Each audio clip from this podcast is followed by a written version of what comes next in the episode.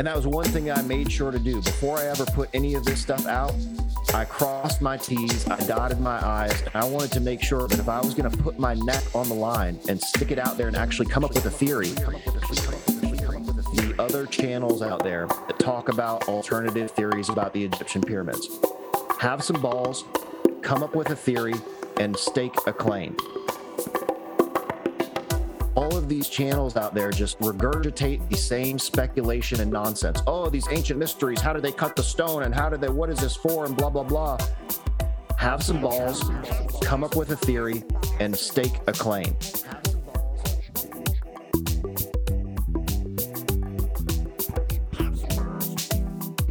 Glassmaking is one of the most ancient industries on the planet. An Egyptian financier. If you look at the configuration of the original apparatus to produce ammonia, it has the exact same configuration and the exact same physics as the Red Pyramid.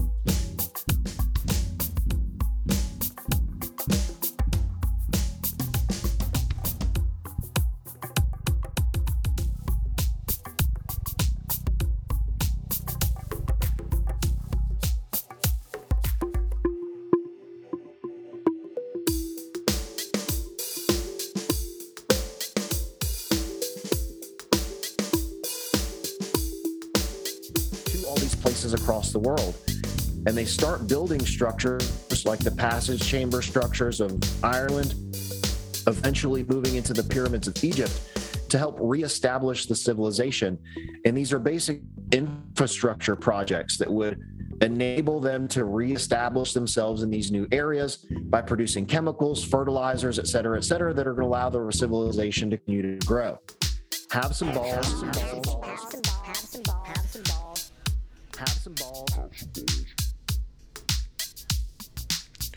I will take two. Yeah. Yep. I'll take two. Please, two cosmic celestial balls and attach them like a jetpack to my body as I whirl and twirl through the cosmos. Absolutely. Absolutely. Hello, Fire Tribe. How are you? Hope that you're well because we are well and we're excited to bring you this episode today. It is I, the homie Romy, here to voyage you across the Duat onto the other side. You see, each episode of Rising from the Ashes is a deepening of understanding within character development, uh, development upon series of research. And if you've been listening to the show this month, you know that we have gone deep down the pyramid paradigm. And today is no different. In fact, today we will go deeper down into the pyramid paradigm with Jeffrey Drum. He's got a great series of work, hands on extensive research into Egypt, into the pyramids. And we are grateful to bring on as a guest co host this episode Benjamin Balderson. We figured with Jeffrey's research and his theories that we could bring on Benjamin Balderson, who is a working alchemist, and see what he thinks about Jeffrey's theories. So today's great. I'm really excited to bring this episode to you guys. And of course, got to do some just good old house cleaning here. We would love for you guys to join the Telegram group chat. Why? That, well, great question. Let me tell you why. One, it's awesome. I don't even use I don't use Reddit, Tumblr, or you know any of these other apps and social medias. I only use Telegram. I like it. I like the platform of it, and I like that we have a growing family that's on there people that are just as inquisitive as we are as Dan and I and just as inquisitive inquisitive as you and we get to communicate and together sharing awesome articles things about our lives sharing videos uh, awesome music anything and everything, even PDFs. I like Telegram for the PDFs. You can just upload a PDF and share it to your bud. What a great thing that is! And so I am on there, and uh, and I like to chat. And Dan is on there, and he likes to chat. Everybody likes to chat. It's a chatting platform, platform for for chatting. Anywho, uh, we would love for you guys to do that. And if you want to support Dan and I even further, you can click the link in the show notes to the Patreon and subscribe for that for the bonus content. Because in fact, we do have a bonus content. We um, have each individual shows that we make, um, and if we do other interviews on other shows, we'll post it right there to that feed wall and videos and, and fun stuff. Um, I'm still editing out a couple of these travel vacation uh, episodes I did where I did some like on the ground interviews with people. And I like to, when I travel, oh, buddy, let me tell you, when I hit the streets, when I hit the roads, the open roads, you know I got the microphone. You know I got my eyes peeled for any sort of strange happenings. So I have some of those recorded. I'm going to put some music to it and put that on there and all that good stuff. And yeah, you guys, um, if you want to support us, you can do that. And we really support you guys supporting whoever. You're here now, and that's what matters. So, if you like this episode today, make sure to share it with somebody that you know is also interested in these topics ancient Egypt, hidden histories, hidden mysteries, um, the hidden mysteries of history. Uh, all the above, right? All right, everybody. Well, I won't hold you back any further.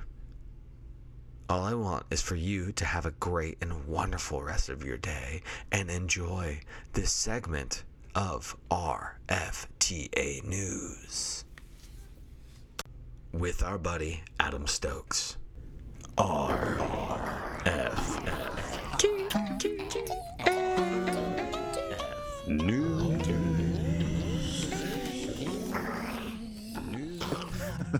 How you doing, man? Trust. I'm all right. I'm all right. I begin work tomorrow, actually. Begin where? Oh, back Oh, to school, huh? Already? Back to school. Yep. At Oh, the new school I'm teaching at, so I have a whole really kind of fancy orientation. I'm actually looking forward to it.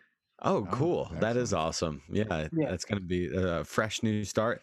Actually, that goes right into the astrology she was just telling us is about to happen. That's really cool. Yeah, yeah. No, I'm I'm I'm super excited. Yeah, you got a lot of a lot of work, a lot of uh, um, bringing in, uh, taking in of knowledge and separating some facts going on. Yeah, well, he, it, with this job, um, it's a it's a Latin teaching position, um, but it's a little bit it's a Latin level three, so I have Oh. to be more on my game than I kind of have been in the past. Yeah. So it's a lot of review, and I know Latin like the back of my head. I could do I could I could recite Latin in my dream in my dreams, but um, I want to Oh, make wow. sure you know that I'm as on top of things as I can possibly be. That's an interesting question. You don't Do want that one you- student that's uh like gonna just ace you. You know, you go to a new Yeah. new school, start a new class, and you just have that one kid who's just like, "Oh, you Yes, know, yeah. and just uh, yeah, you gotta be on top of it. I used to kind of be that kid, and my my Latin teacher was like, "Man, you're you're an a hole." So yeah. do you, do you ever have dreams in Latin, like where you're actually? Yeah, yeah. Actually, sometimes I have dreams in Latin. I have dreams in German. Oh wow. Um, happens quite quite often. Yeah. Oh, that's interesting, man. I've never even thought about that before because I only speak English, obviously. But uh, I know some Spanish too, but I've never had dreams that I'm speaking Spanish. Maybe other people are, but not me. Yeah, it's kind it's kind of weird. I'll have I've had on several occasions whole dreams. I'm just I'm back in Germany because I lived there for a while and I'm speaking it. Or uh, I have some like Roman dreams. I'm in I'm speaking Latin. Um, really really weird. Really weird. That's man. cool, man. That's fun. Uh, yeah, so you you'll have a lot of new stuff to tell uh, your new uh, class, right? Yeah, Went yeah. Especially with Very fun journeys this summer. Yeah yeah the the trip to Rome. So I'm definitely going to show some pictures of that. Yeah, that's fun, man. Well, what do you got? Man, our for last us chat was really good, man. I gotta I gotta just say real quick before we start going. That last chat I re-listen I re-listened to it a couple times, and uh, that was that was a good one. I I really appreciate your knowledge for the mounds, or your thirst for the mounds. Uh, and yeah, like I had to re-listen to it because I was just like, we went on some pretty deep dives in that little chat. It was It only like a half did. an That hour, that but it was great. That was pretty deep, man. Yeah, yeah. Deeper than I thought it would be. So yeah. yeah, no, I I enjoyed that one. Well, I think I think you guys will like this one. I haven't told you the one about the Delaware mounds, have I? the what? The Delaware mounds. Delaware, Delaware? mounds? No. I don't think Okay, so. then, then I, if you guys don't know, yeah, I didn't, I'd never told it to you guys. So, um, this is a picture of me and my kid of my kids. This was back in the first day, January first of 2021. So it's been about a year and a half now. Um, school was about to start again, so I put them in the car and I had them travel with me to a couple of mound sites in Delaware, which I did not even know existed until I read uh, my friend Greg Little's book on uh, Native American mounds. And he said there were three or four mounds in Delaware. Delaware is not that far from me. In fact, my the, my former school uh, where I taught last year is right on the Delaware border. You can actually walk to the Delaware Bridge uh, from where I teach. Um, so I drove them over there and we visited uh, several mounds. One was an earthen mound in Cape Henlopen Park, and uh, the other one was a Delaware seashore, uh, a sea, uh, excuse me, a Delaware shell mound in Delaware Seashore State Park, which is right near Rehoboth Beach. Mm. Which, if you're ever on the East Coast, you should totally check out that beach. It's a great beach. Uh, but anyway, um, these two mounds are really important because they go way back and they seem to reflect possible influence of uh, the Hopewell, whom I've mentioned before as being in Midwest America. But there's some evidence for them that they might have gone all the way to the Atlantic. And the article that I wrote was titled Did the Hopewell Empire Extend to the Atlantic? Um, and that's because seashell mounds um, can be traced exclusively, as Dr. Little notes in his book, um, to uh, the Hopewell. Um, so uh, the Hopewell, in contrast to the Adena, who uh, buried people in their mounds, the Hopewell didn't. And they made a lot of seashell mounds that we know of. Um, and so this appears to, a long story short, uh, these mounds appear to be a direct link, possible direct link to the Hopewell. And that's the case, then that means that their empire was a lot bigger than what uh, mainstream uh, archaeologists and mainstream researchers uh, think, that it was just mainly Mm. in the Midwest. Of course, the Midwest was their capital, that was their headquarters, that was their main base of operation, but they seem to have extended pretty darn far. Um, and other evidence for this, um, we have the um, Los Lunas Stone down in New Mexico. We have the Los Lunas Stone down in New Mexico. Can you guys hear me? Yeah. Yeah. Okay, I had some Oh, sound yeah. issues. Yeah, the Los Lunas Stone down in New Mexico. Um, so we know that the Hopewell, if they are, as I argue in my research, descended from the ancient Israelites, we know that their empire seems to have spread really far, but not just to the southwest, as you have in New Mexico, but also uh, it seems to have gone to the Atlantic. So these are really fascinating. I was really fascinated by the mounds. As you can see, the the looks of the the looks on my kids' faces in the picture, they weren't as impressed as I was. But it was a nice field. It was a nice road trip. It was a really nice road trip. One of the best I've ever had. We went to get pizza afterwards, um, and it was all good. um, I was gonna bring up one Always of the wrap it up with pizza. We were just in uh, San Francisco, Roman and I, and some others. And when he was talking about the formation of San Francisco and why the hills, he said it was because they everything was there was a bunch of seashell mounds there, The Mhm. Yep. Yeah. and and and so they just built the roads over the top of them. So th- do you Yep. think that maybe the Hopewell could have been out there, or do you think that I that think was that's very possibly possible. a I think different it's very a possible they- different they group? went to California, yeah. And you have giant traditions. Uh, you have giant traditions in California, which may or may not be Yep. the same people as the giant mound builders uh, that are um, that are linked with the with the Hopewell. So I think it's very very possible. And Hmm. remember, a lot of these mounds uh, that once existed were destroyed. Like you said, people built right on top of them. Yeah. So um, it's unfor- unfortunately because people built right on top of the California mounds, it's hard for you know archaeologists and anthropologists to get in there and see, you know, what was really is there any material in these in these mounds that we can, you know, date um, and stuff like that. But I think it's very possible that the Hopewell got to the West Coast, just as I think it's possible that they got to the East Coast. Hmm. Is there, Interesting. and they're the only ones that do the seashell mounds. There wasn't any other. They mainly do the seashell mounds. Yes. Okay. Uh, is there any other like maybe evidences that they could have been out west, or do you know anything else about that? Or Um, just with, I mean, you have, like I said, the Los Lunas uh, stone in New Mexico, yeah, that's pretty um, close. which is a Semitic, which is a Semitic text, um, which has Semitic writing on it. Um, Mhm. So, um, if they got to New Mexico, it's possible they got to California as well. I'm trying to think of, and that's something I can look up myself if there are any uh, traditions or inscriptions in Hebrew uh, in the California region. Hmm. Um, I, I'm curious about uh, what your thoughts are on, or, or if you can give us a, a chronology on the indigenous American uh, civilization as like, you know, you have the Hopewell and Adena, I think existing at the same time Yeah. that were bigger, uh, you know, bigger Widespread. bigger groups and then did they start to fragment off slowly after that and is there a specific chronology uh and Yeah. do, do you have any numbers on the chronology on that Yeah, yeah. So Hopewell and Adena era, um, Woodland and Mississippi periods, um, and scholars debate this. Uh, I would say roughly 500 BCE to 400 CE, and then after that they seem to disappear suddenly. Um, and then you have people who make mounds in imitation of the mound builders.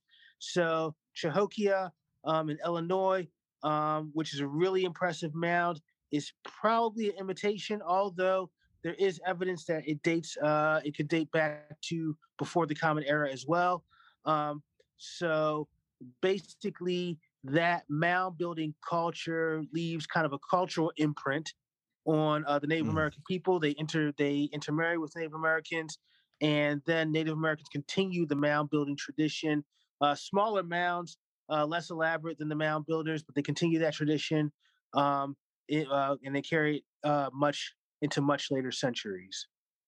Hmm.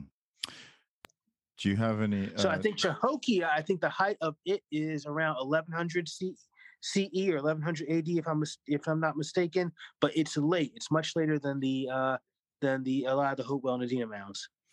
Do you know what the purpose Hmm. of building the mounds was? Do you, was For the Adena, especially, it was um, burial, burial of uh, burial of nobility. it Hmm. seems. For the Hopewell, they seem to have been ceremonial, so like temples. And I, I think I mentioned before um, the dimensions of and the, basically the design of the Hopewell mounds very much mirrors design of Israelite tabernacles and temples that you get in the Old Testament. Mm. That's interesting. there okay so the, the the connections that i love that would love to like within the next year kind of break down would be the the um the irish egyptian connection and then the israelite uh eh, and jewish american connection because those Yeah. two those oh man that's super interesting i've heard so much about the I think the Irish Uh, mounds are from the same mound builders and from the same type of Semitic mound builders that I identify with the Hopewell and Adena. I think there's a direct connection there. Oh, And one of the mounds, um, I'm doing some research on this now uh, for a group I'm with. I think one of those mounds in Ireland has the remains of the prophet Jeremiah from the Old Testament. which mound is that? Um, trying to think of the actual. I can get you the name. I'm blanking on that now, but it's one of the cairns, uh, if I'm pronouncing. it right. wow Yeah. Oh wow, that would make that would make sense. The cairns being like some like special type of marker for old saints or mystics, you know, Yeah. as Yeah. uh, as as interesting. Um, do you know any good sources for uh, electromagnetic ley line maps? Ooh, I'm not sure. It's hard to find good sources, man. I, Yeah. And like, I need to lock it down. I'm still looking for something that isn't so sporadic. It, all all the sources I try to look at, they're just all like very flashy, and it- it's kind of hard to follow. I'm I'm looking for a someone that can put together. Uh, and I'm I'm wondering why why is do you do you have any thoughts as to why the uh, electromagnetic grid is something that is like so hard to to map out and like just free public knowledge? Yeah, I, I think you know mainstream. Uh, the mainstream always kind of uh, looks down on the ley line idea, um, but I know uh, if you ever watch the show Ancient Aliens, there are a couple people who have done a lot of work on the ley lines. I'm trying to remember, Mhm. trying to think of the names off the top of my head, and of course I'm drawing a Yeah. blank. But Mm-hmm. they've done some work on that. Um, I've had a couple of friends who have done it just in North America, um, Mhm. looking at kind of the connections between the different mounds, which is really fascinating, and the ley lines that connect the different mounds. Um, but globally, I'm not sure who has done work on that. I need to, I need to research that more. even even North America is fine too uh, for that, and I think it correlates with maybe some of the sacred numbers along the parallels or what some sort of par- some of the parallels are stronger than others like the 33rd Yeah, parallel No, I know is absolutely. big- Fortieth. yeah, yeah. Yeah. yeah. Oh sweet. Uh yeah the cairn connection. Yeah man the irish cairns it's it's a, it, it's gonna be a big deep dive but we're decoding that. It's happening. The threads are being pulled and we will we will weave the quilt of this Yeah. major understanding you're a huge part of that brother so always appreciate the gnosis you bring in uh, thank you, thank you. I, I do my best. yes all right, man. Well, is that all you got for us today, Adam? That's all for for uh, this week. So, like I said, I have my little nice um my my old uh, articles and stuff up here. So each week we meet, I try to take one off the shelf and see what I can bring you. But a lot, I have a lot of good stuff. Excellent, yeah, thank you do, brother. That was It's always good. Yeah, that that's an interesting uh, connection there with the Hopewell. I didn't realize that they were the only like shell mound builders, and the fact that we heard Mhm. about that in San Francisco kind of uh, made me go, "Oh, well, that's interesting." yeah, I remember you Maybe mentioned may- that last week. Yeah, because you know people talk about maybe they built like San Francisco right over the top of pyramids. That's why there's such steep hills. But in in some ways, kinda, I can believe that. Those hills are steep as heck, man. Yeah. So I don't believe, I Yeah, totally believe that. yeah. So Yeah. that's it's Yeah. really That's like you're climbing Indiana, Indiana Jones climbing up the temple on those hills, man. They're Yeah, pretty there's gnarly to walk there's up something too. to. Yeah. Yeah. I haven't been to, I've never been to San Francisco. I have friends who've lived there. I have family who live there. Everybody hates those damn hills, man. yeah yeah it's, it's if you do uh come out to san francisco though let us know uh Will do. it'd be cool yeah like the the have you been to california done any Yeah, I've been, to california Cal- I've been to San Diego. I've been to Southern California uh, a couple Oh, of times. Oh, nice, actually. nice. Yeah. Yeah. yes I love yeah. San. I wish I could live in San Diego. I'm too. I'm too flat, poor, completely fat, flat, broke to live in San Yeah. Diego. But I would. That's Expensive. yeah. I would either live there or, in the Midwest. I can. I can afford the Midwest. I can't afford San Diego yeah, Yeah. the southern california is or San Francisco for that matter. But yeah. I oh love, yeah I even worse. Yeah. All right. Well, thank you, Adam. Amazing. As My pleasure. Uh, yes yeah. Have a good one, man. Wish you well. yeah Thank keep you. Hope hope school keep on goes building well. those mounds of information Yeah. I, I, Keep I like teaching. that. I, I, would- I, would- Keep teaching these kids right, man. yes. Yes. I'd try and steer them on the right path. Yes. nice all right Yeah, man. brother until next time All right. Thank All you. right. Take care, guys. Uh, Have a good one. bye Bye bye. Bye bye. Bye bye. And also, hello, Fire Tribe. That was RFTA news. I hope you guys enjoyed that. Diving deep with Adam is always fun. Enjoy this interview with Jeffrey Drum.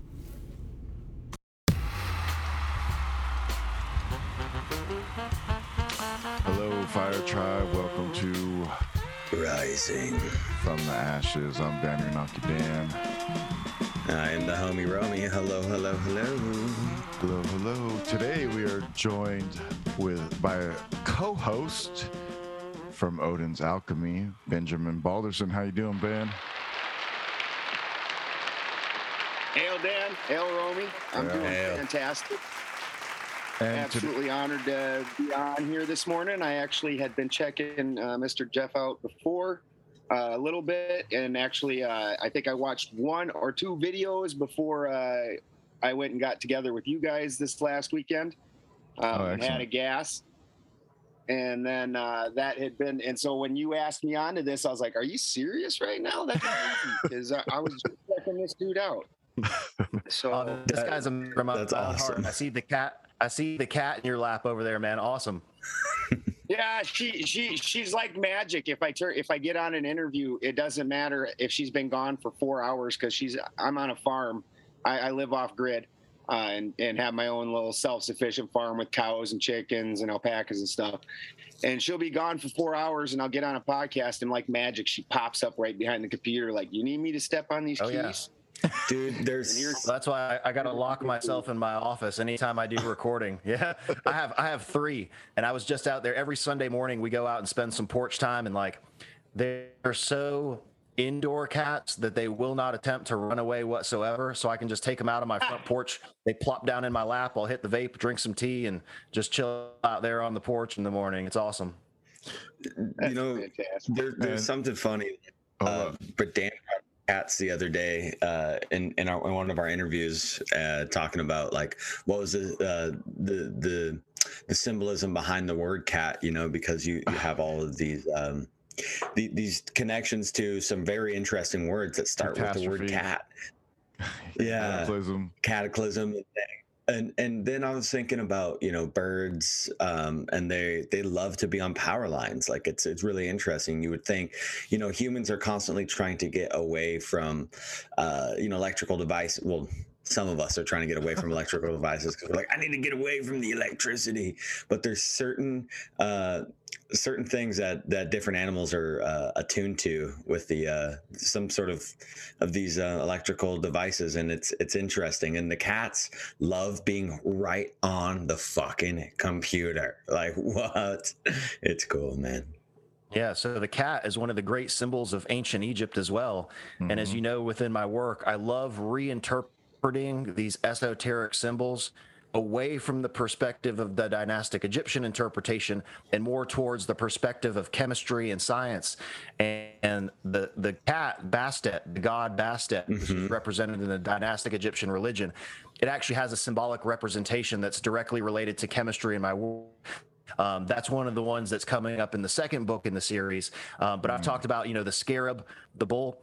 In one of my recent videos, I was talking about how the god Ammon, which is the god of fertility, is actually a representation of ammonia, which is where we get the word for ammonia. Is the etymology is directly related to the god Ammon, but that's a representation of a chemical, which eventually became deified within the dynastic Egyptian religion and incorporated it as a symbol of a god, but it was actually related directly to chemistry. There's there's practical interpretations of all of those symbols across the board.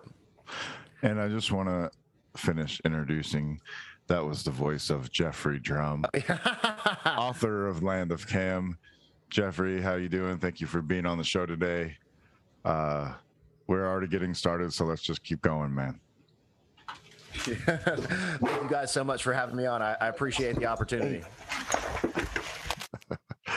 Uh, if you give the, uh, if you could just give the people a little bit of background about yourself, uh, travels, and how you got into uh, the chemistry aspect of the pyramids. Sure, man. So um, it all started, I guess, kind of around 2017. Um, I was working for an IT company at the time, and I had just broken up with a girlfriend. And long story short, I hit the jackpot on a commission check one of these days. And I was somehow, I don't know jack shit about the IT industry. I was just a sales guy. Basically, we just sold computers to all these people. So I hit the jackpot one month, got a huge commission check, and you know, I was like, no what, fuck it. I'm gonna go to Egypt and do something that I've always wanted to do, and I'm gonna go spend this money and go have a good time. So I was working with a guy at the time who had a theory that the Great Pyramid was designed to produce electricity, which is the conventional explanation in the alternative theories about the pyramids. A, they only focus on the Great Pyramid, which I highly, highly disagree with. If you're going to come up with a theory, it should be comprehensive and address the function of all the structures, not just single out one of them and imply that none of them do anything else. So he was working on the Great Pyramid, implying that it was an electrical device for the production of electricity. I was very interested in this, and I was working with the guy, and I was like, all right, well, I'm going to go to Egypt to do some on site research, get some pictures and videos and stuff, et cetera, et cetera, to kind of help collaborate with this guy on developing his theory. So I go and we start touring all the sites with Yusuf, and we go to Abu Sir, and I see that collection bowl that I've talked about that has that red quartzite conduit leading into the collection bowl. And that was the first site that I visited that was completely not compatible. A, with the dynastic burial theory, because if this was a burial site, why is there this sophisticated conduit network running underneath the structure? And why are there collection bowls? And why are there all of these functional pieces of the site if all of this thing is supposed to be a tomb? So that didn't make sense. It also wasn't compatible with the theory of producing electricity either. So I wasn't anything there that resonated with me that these structures were designed to produce electricity. There's no, no sort of mechanical, you know, components or anything. There are mechanical components, but in a much simpler way. So it didn't necessarily indicate anything related to electricity. So then we get a chance to go inside the red pyramid. And I've discussed this at length on my channel and on Instagram and all that stuff. And there's the chemical staining in the walls and the intense smell of ammonia. And the conventional explanation for the smell of ammonia is the bats. All the staining is caused by the bats, and the smell of ammonia is caused by the bats. Well, fast forward five years later, and we get the chemical analysis back from the ACITA project, that Russian research team, where they took samples of all that material, and it turns out it's strontium, along with a host of other elements. The the complexity of the chemical analysis of the staining inside that structure is literally the smoking gun proof that these were functional machines. Uh, but long story short, smelled the ammonia inside the structure, started researching all the other structures in Egypt. And when I got home, I was already on the role of investigating the function of the Egyptian pyramids as related to chemistry. It was really the ammonia. And I knew that ammonia was used to produce fertilizer. I knew how important fertilizer would be to an ancient civilization that was large enough and sophisticated enough to produce structures like the Egyptian pyramids. Mm-hmm. You can build that. You got a large civilization, you got a lot of people, you got to feed the people. So having fertilizers would have exponentially increased their ability to produce food, et cetera, et cetera. So that's when I really started to kind of hit the ground running looking at chemistry. And proverbially speaking, as I started to like pull the thread, everything became unraveled and one thing led to another. And I started looking at methane and then I started to find the connections between the scarab and the collection of manure and the deification of cattle. All of these things connected to methane and one thing after another. And you know, after about two years of research and investigation and kind of preliminary writing, I had finally established this theory that the Egyptian pyramids were designed to produce a series of different chemicals, and that was, long story short, the function of those structures. Man, that's eh, something that clicked for me was the bat temple, right? The temple with the bats, and you're like, this isn't this isn't from bats. This ammonia smell isn't from bats. Oh, I but, knew immediately bat god in Egypt was the cow. The ga- the god Bat was a cow god, and so I'm wondering if that uh, temple was devoted to Bat. It they were actually like maybe hinting that it was devoted to the cow, or maybe that was the the methane production uh, where they would bring in the cow shit, and that was like the Bat temple, maybe or, or something along those lines so the the pyramid so it, it all starts with the step pyramid of Saqqara, which that's where I propose that the methane was being produced. And the step pyramid is a very kind of rudimentary structure when you compare it to all the rest of them. It's really just one excavated chamber that goes down into the bedrock with an inlet shaft and an outlet shaft. And that's really all you need for a methane digestion chamber. So the step pyramid is the methane producing one. And then the red pyramid is where you have that smell of ammonia. And it's just a it's a way for A, the guides, and B, the caretakers of the site and the you know, caretakers of conventional Egyptology to explain away the staining inside that structure and the smell of ammonia is to say that it comes from bat urine. And they imply that there was a huge colony of bats that once inhabited that structure. And I'm certainly not saying that's untrue, but I personally have never seen any bats inside that structure. We've been in plenty of other structures in Egypt where we do find bats, and there is no staining and there is no smell of ammonia. And also, so if it was urine or bat guano, it would smell like urine. You know, if you go to any litter box or you know any sort of animal produced urine, it's going to have an organic urine smell and it's going to stink. But inside the red pyramid, it is pure chemical ammonia. There's no organic type of smell. It doesn't smell like urine in there. There's a very distinct difference between those two things, which is why I was so interested in it. And there's this video from my 2017 trip where I'm talking to Yusuf, and you can hear me in the video like smelling the ammonia. I'm like, man, it smells like ammonia in here. And he's like, yes, the ammonia is coming from the third chamber. And it's from that final chamber where the smell is coming. So anyway, that's just the conventional explanation is that, hey, it's the bats. There's nothing to see here. Oh, don't pay attention to the chemical stain on the walls and the ammonia smell. That doesn't mean anything. Nothing to see here. And the people that go into these structures, they're literally in there for two minutes. The guides don't go in. So this is one thing about traveling to Egypt that a lot of people don't know.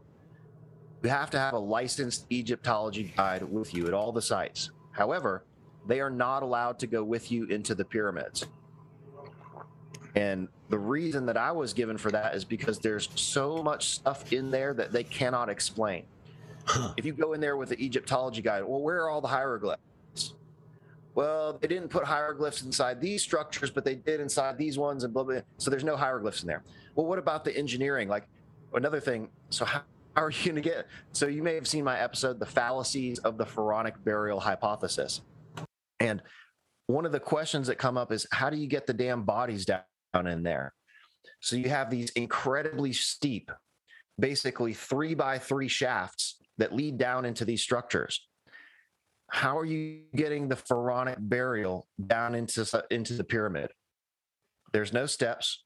There's no easy way to get a sarcophagus down into that shaft unless you're sliding it with a rope.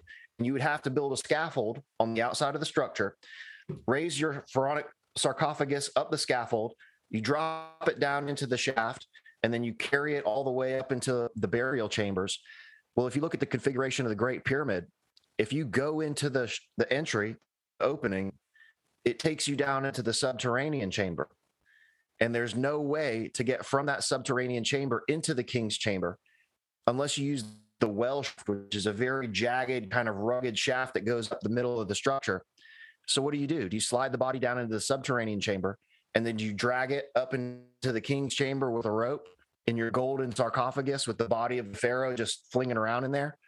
So there's so many things about these structures that are incompatible with the burial hypothesis that they don't let the guides go in there. So most people, like at the Red Pyramid, they go in there for two seconds. They're like, "Oh, it smells like piss in here," and they leave. That makes a lot of sense because anybody that thinks that you when you're on these tours, those guides usually are not. Yeah, they don't have answers for a number of things. That that makes complete it's, sense it's really sad and you know people pay thousands and thousands of dollars to go on these expeditions to egypt and you get on a tour bus with like 20 other people they pull up at the site you know they take some pictures from the gram on the outside of the structure everybody's you know they're take some fancy pictures and then they leave they're there for five freaking minutes and then they go to the next site and they do all of the pyramids within a couple of days. Well every time that i've gone this is going to be my this year will be my fourth expedition to egypt. Probably spent a cumulative of maybe four hours inside of the red pyramid just investigating that structure. So it's pretty crazy how quickly people get in and out of these things and there's other quote unquote researchers out there on the internet that you know pop in and out and they're gone. So how did you come to the conclusion that they were probably manufacturing chemicals in these pyramids? Like what to you kind of gave it away? What made you what was your epiphany that you had that you're like oh i know what this is. Fuck. Oh yeah yeah. So that's a great question um, so all of my research really focused initially on investigating the red pyramid because the configuration of that structure in terms of engineering of the chambers was really indicative of some sort of chemical manufacturing process. They look like reactors.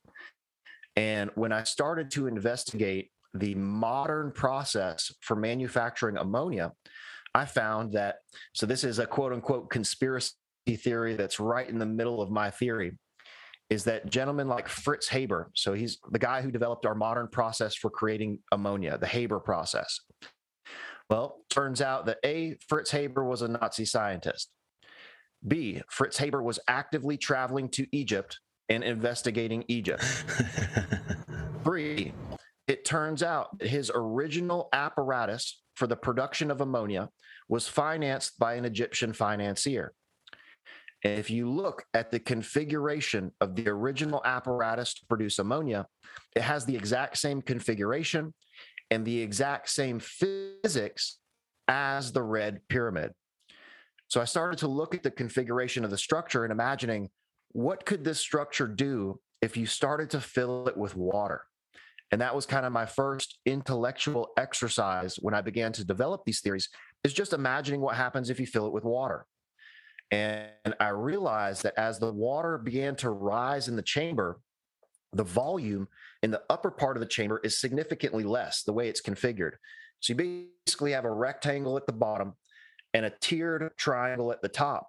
So as you go higher and higher in the chamber, the volume gets lower and lower. And if you look at basic principles of physics, the more you decrease the volume of a gas, the more you're going to increase its temperature and pressure. So I started to these structures by evaluating these type of basic physics. So what happens when you fill it with water? What happens when you put a stone into the pump shaft?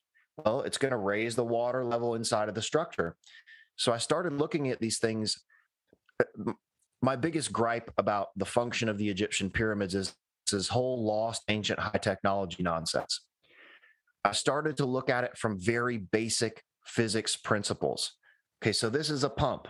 It's going to move the water up and down inside the structure. Well, what if I put some gas inside of this chamber? What's going to happen to the gases?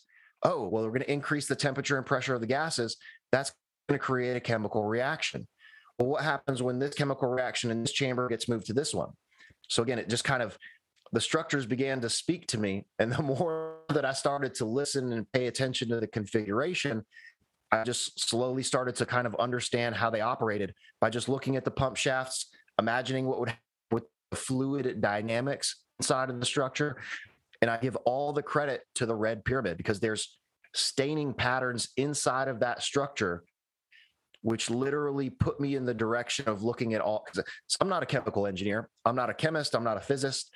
Um, I have a degree in psychology and a minor in Spanish.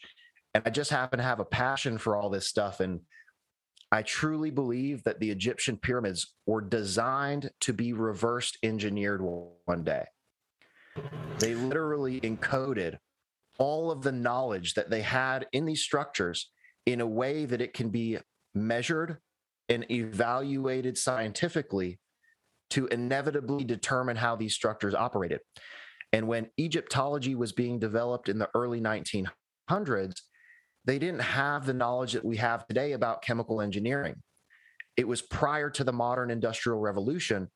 So machines that make chemicals didn't even exist at that point. So, how could they have imagined the pyramids being chemical manufacturing machines if that didn't even exist? But now we have those type of machines. We have the knowledge to go back and reverse engineer these structures. And again, I'm not much of a conspiracy theorist. I think it's just kind of you know negligence or you know lack of knowledge at the time that led to some errors being made in the development of Egyptology. Uh, you know, there's a people a, a conspiracy theory or, or, what have you is like absolutely umbrella term. You know, grouped into anything alternative from the mainstream. So right. that's unfortunate on its own. But something interesting I had heard you say in a in another interview and video um, was this uh, kind of like you know this fluctuation, this uh, the systematical pattern that we've found ourselves in as society through our what the mainstream considered science. Like back in ancient Egypt, they had this this you know chemistry going on. They had the understanding of these elements, and then you had later the the church's rise. You had to get rid of chemistry and science on its own. You had to add God to it, and that's where alchemy Right. came in. Al, Al, Al, God, you know, right? That add to the, the the science, and then yet again, you have the stripping away of God, and you can't associate God with science because science is its own thing. So you kind of see this this pattern. Well, um, and then like you said it's like well now now we're able to almost deconstruct and reverse engineer the use of these uh, pyramids and the chemical use of these pyramids um, what uh, other researchers have done gotten close to this type of theorem that you've discovered is there anybody that you've like looked up to as a researcher somebody that is you've been able to at least nerd out with on this kind of stuff that's been able to help you Yeah. Um, well, very good question. And that was one of the first things that I started to do when I was developing this theory was research. Has anyone ever suggested something like this in the past? And unfortunately, well, fortunately and unfortunately, no. Um, there is no theory out there whatsoever that is even remotely close to mine. Um, but that's also a good thing. Um, that means that my research is 100% my own. It is 100% original and unique. And that was a very positive thing for me. Um, a little bit frustrating that I couldn't find anything out there that was compatible with my ideas. But again, that's kind of an indication that it could be possibly something that is that is right and you know completely novel. That so that, that being said, when I started to look at Fritz Haber and his research, it was very clear to me that individuals in the past have discovered this information. I am certainly not the only one to have stumbled across this in the past. But instead of these individuals writing a book about it or putting it out on YouTube, you know, he was a Nazi scientist. They whatever discoveries were were discovered, hush hush. Let's u- use it for the benefit of our, our our political system, et cetera, et cetera. They used his discovery not only to make fertilizers, but they also used it to make chemical weapons. And they weaponized an ancient chemical that was discovered from the Egyptian pyramids for modern purposes. So there's certainly people who have discovered this information in the past, but no, I'm I haven't found anybody that has even close to a, a similar theory. But again, that was a good thing for me. If you look at for Christopher Dunn, for example, probably the most reputable name in the alternative theory about the Egyptian pyramids, Christopher Dunn only focuses on the Great Pyramid and he says that that thing is making electricity and shooting laser beams out into a- outer space. Well, that's fine, and that it- it's certainly possible. But okay, if that's doing that, what are all the rest of them doing? And I find it very kind of short-sighted to imply that the Great Pyramid can do all this mysterious, miraculous things, but all the rest of them are just giant piles of stone that don't do anything. Yeah. So for me, my theory is is really comprehensive and it looks at all of them, um, which again is kind of an indication that it could be more accurate than some of the other ones out there. Um, I want to start with like just your book. It's spelled C H E M for chem. We know that Egypt is Yes. K H E M, chem, Kemet. Correct. Uh, alchemy. Uh, also, uh, oh, dang it. What's the other one? I fucking blanked. Komet? Yeah, there's alchemy, right? Chemical is in the word. There's also another word. and I blanked. But also chemical is also from there. Uh, so you can, Yeah. and it's called the land of black. I'm wondering, do you think this is what ancient black magic was? Was the the creating of chemicals, and this is why they destroyed a lot of the pyramids, covered them up, uh, destroyed all the pagan belief systems uh, because they are the ones producing the chemicals, and they wanted to get rid of this type of technology uh, because it, it seems like it's all there. That's a, a very good question. And um, so yeah, the title for the book is just a play on words. You know, instead of the land of chem, K H E M, it's the land of chem, as in the land of chemistry, because it's the same thing. And like you mentioned, the etymology of our modern word for chemistry is Yep. directly related to the original name for Egypt, which was the land of Chem, K H E M. And like you said, the word Kem refers to the land of the blackness or the land of the darkness, which the conventional historical explanation will say that that's related to the Nile River soil, the very rich, fertile soil, which was black around the Nile River. Well, I prefer to look at that from a chemical interpretation. If you look at the three stages of the alchemical process, you have the nigredo, the albedo, and the rubedo. And the first stage of that chemical alchemical process, which is actually a chemical extraction, is the phase of the blackening, the darkening, the nigredo, the black stage. So that in and of itself is a chemical operation and extraction process, which is directly related to our modern word for chemistry. So alchemy means from the blackness. So that is literally a phrase that implies chemical extraction because from the blackness, you can extract the volatile chemicals. So you either burn or calcine your materials, let them putrefy or ferment, and then from that you can extract the product that you're looking for. So the original name, the land of Chem for Egypt, to me implies the land of chemistry. And even according to conventional history, Egypt is the land of chemistry. It's the first place to produce synthetic compounds, Egyptian blue, which is calcium copper silicate, a very complicated molecule that they were making for paint, and it was synthetically produced. They were also making medicines and cosmetics and all these things. So even conventional history says that Egypt is the land of chemistry, but yeah, it's just a play on words. And some people pick on up on that, and other people are like, "Hey, man, you know, the land of chem spelled K H E. I'm like, yeah, no shit, dude. It's a fucking play on words. that, that's uh, that's Just interesting. Since we got Ben here, I'm hoping that uh, that we can dig a bit deeper into the, the processes themselves and the colors. Uh, you know, going through the the first stage of putrefaction and the black, and uh, maybe what uh, what was symbolized in what pyramids for the black and uh, then go to the albedo, the white, and then go to the red because there's, you know, the casings on the pyramids themselves that symbolize the colors and these processes. And there you go. Um, maybe I we could take it a bit deeper this. into the colors. Awesome. Yeah, so I, I, just so again, um, oh, shameless plug here, right? So I also have a YouTube channel, which is the Land of Chem, C H E M, and I just did a video called The Black, the White, the Red The Connections Between Ancient Alchemy and the Geology of the Egyptian Pyramids. And throughout Egypt, you find black basalt, white limestone, and red granite. And all three of these colors are reflected in those three stages of the alchemical process the black, the white, and the red. We also find those colors reflected in the story of Atlantis, being the three colors of Atlantis. Um, so I certainly have discussed that in a recent video on my channel.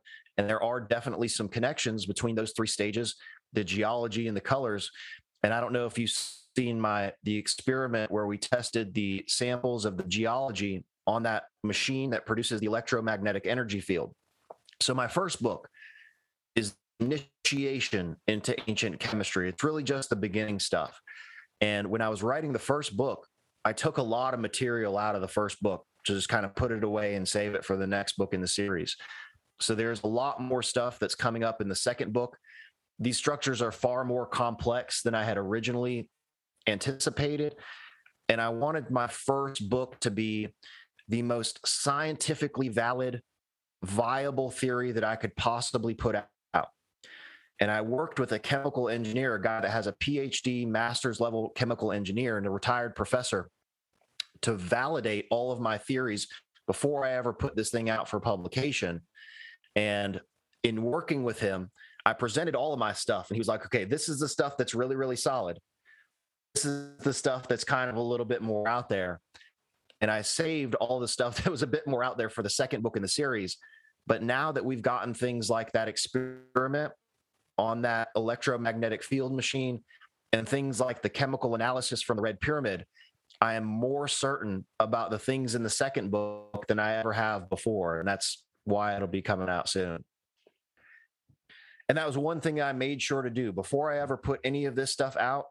I crossed my T's, I dotted my I's, and I wanted to make sure that if I was going to put my neck on the line and stick it out there and actually come up with a theory, and this is my biggest gripe with all of the other channels out there that talk about alternative theories about the Egyptian pyramids have some balls, come up with a theory, and stake a claim.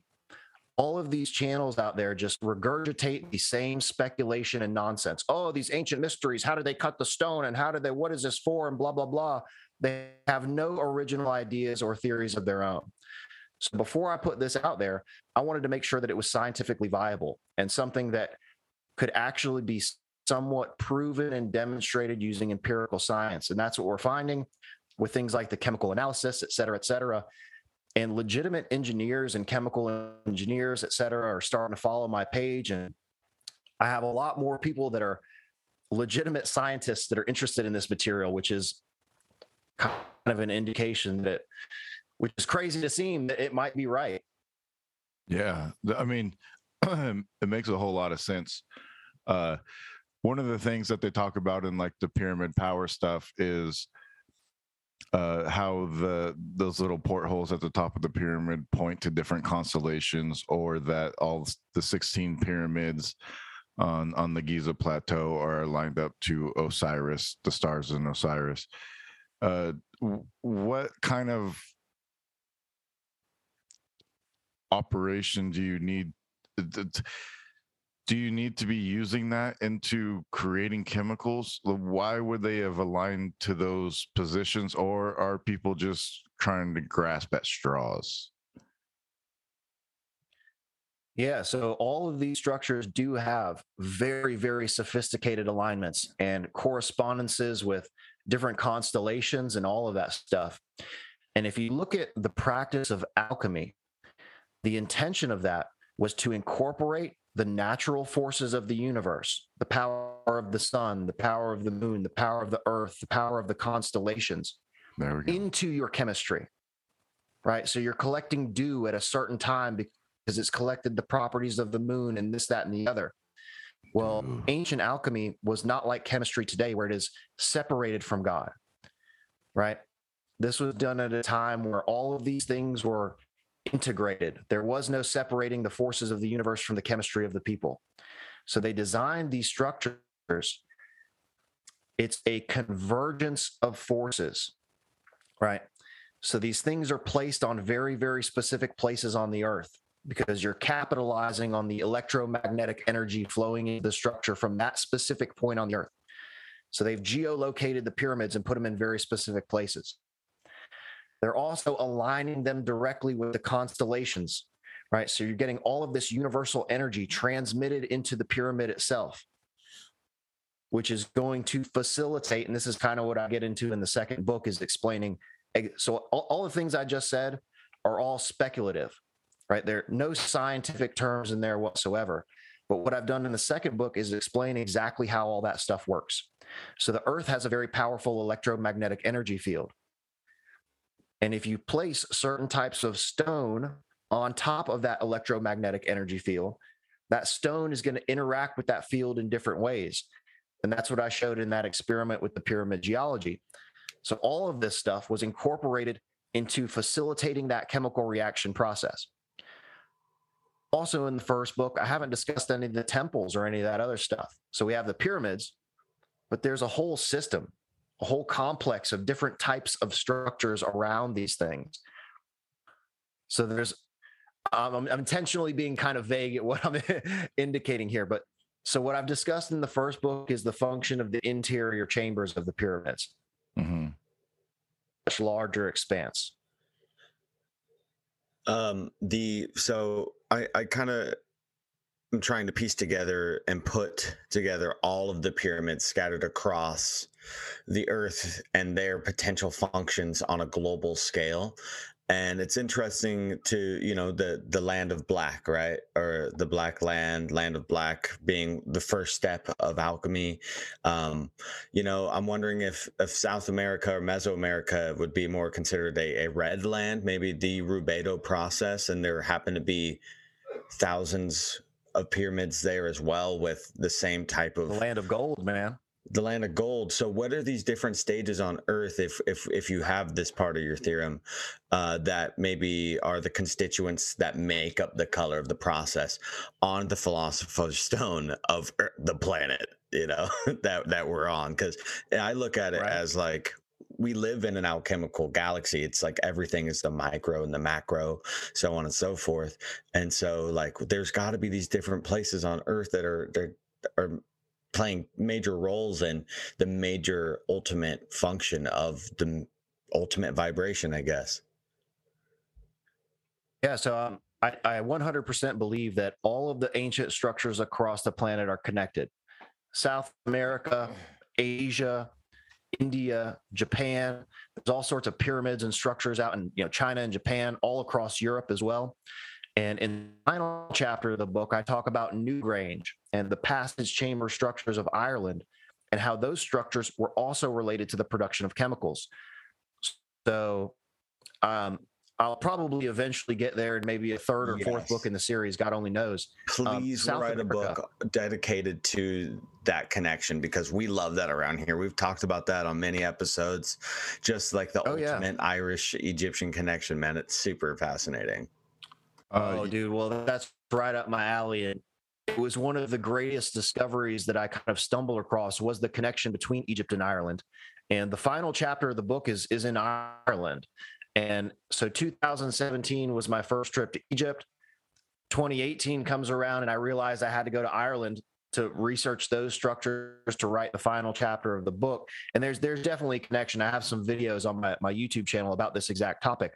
And for example, South America, so think about El Dorado and the lost city of gold and all the gold that they were producing over there. So the production of gold, specifically incredibly pure gold, which they had 99.99% gold, you cannot get that type of purity of gold without a chemical extraction process. So for them to be able to do that, they had to have chemicals. So I have some theories about some of the structures in South America, about how they were operating, but I do believe that was a massive gold producing civilization. And metallurgy was one of the primary applications for these chemicals, was for the production of, well, for the mining, extraction, and separation of these different metals. And glass, do you think the production of glass was a big part of this? Uh, 100%. Seems, yeah, seems to be a big Yeah, part just- of I actually uh, just- esoteric history. Oh, I love ancient glass making, and it's it's one of those things that making glass is chemistry. You can't you can't make glass unless you have all the right chemicals to make the glass and melt it. And if you put different types of metals into your glass, you can get all these spectacular colors. And um, so there's lots of chemistry involved in glass making, and glass making is one of the most ancient industries on the planet. And I actually have some really awesome. So when I go to Egypt, my favorite stuff in the museum is like the little tiny pieces and the glass. I don't give a fuck about the mummies or any of the other stuff in there. I just like the real small stuff. I actually really despise the fact that they have these mummies in a museum. It is an absolute travesty that this is how we get our history is by desecrating the graves of these ancient civilizations. If you find it, leave it where you fucking found it. Don't pull it out of the hole. You can study it and look at it, but then close the damn thing back up and leave it where it is. I, I hate going into the mummy section. It really creeps me out. Um, again, that's I have a lot of disagreements about how Egyptology was developed, and they should take a little bit more care in investigating, especially the burials. We're on the like we're, we're riding the backs of um Yeah, the tomb robbers, dude. Like we uh, all our modern society is kind of riding on the backs of oil barons and tomb robbers, grave diggers from that got rich off of you know hijacking It's- ancient it's really mysticism. sad. Yeah, Yeah, and when you it when you look inside in, inside the pyramids, there's graffiti from the 1800s from guys like Belzoni, who are now reputable in Egyptology as being one of the developers of the science of Egyptology. Well, this fucking asshole took a spray, you know, whatever kind of paint, and wrote his name all over the inside of a pyramid.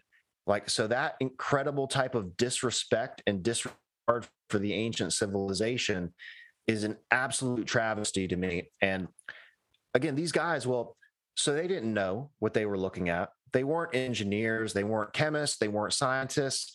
They were very, very rich individuals that were looking to make a name for themselves in this new industry of Egyptology. So they had a bunch of money, they had a bunch of time.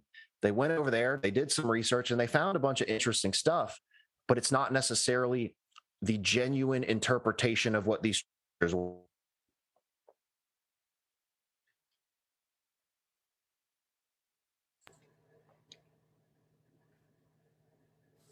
Yeah.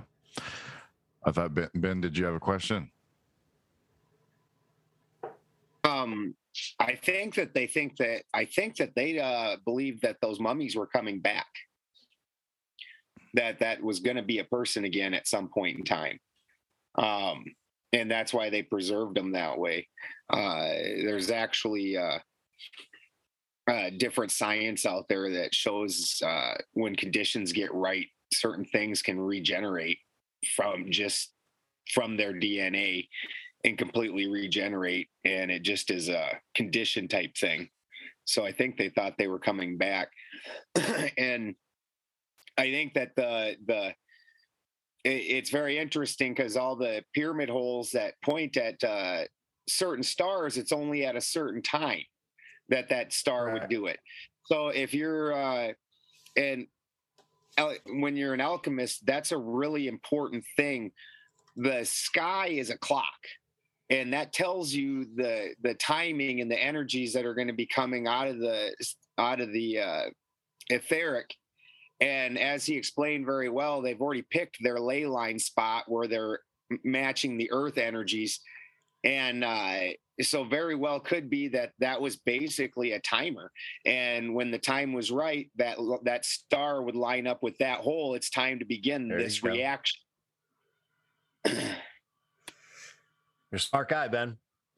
That's a that's a lot of celestial play on a major major level. To be able to even uh, map out any sort of stars by any means by so any by any many you know years of observation is such an extreme level i mean it's the, the the society had to have been going on itself for millennia like it's just or or no, I'm not even going to say it, but please continue, Jeff. I was going to go somewhere. Yeah, well, no, you're, you're right on the right on the money, and that's that's exactly the of all this stuff is that these structures have such a rich amount of cumulative knowledge.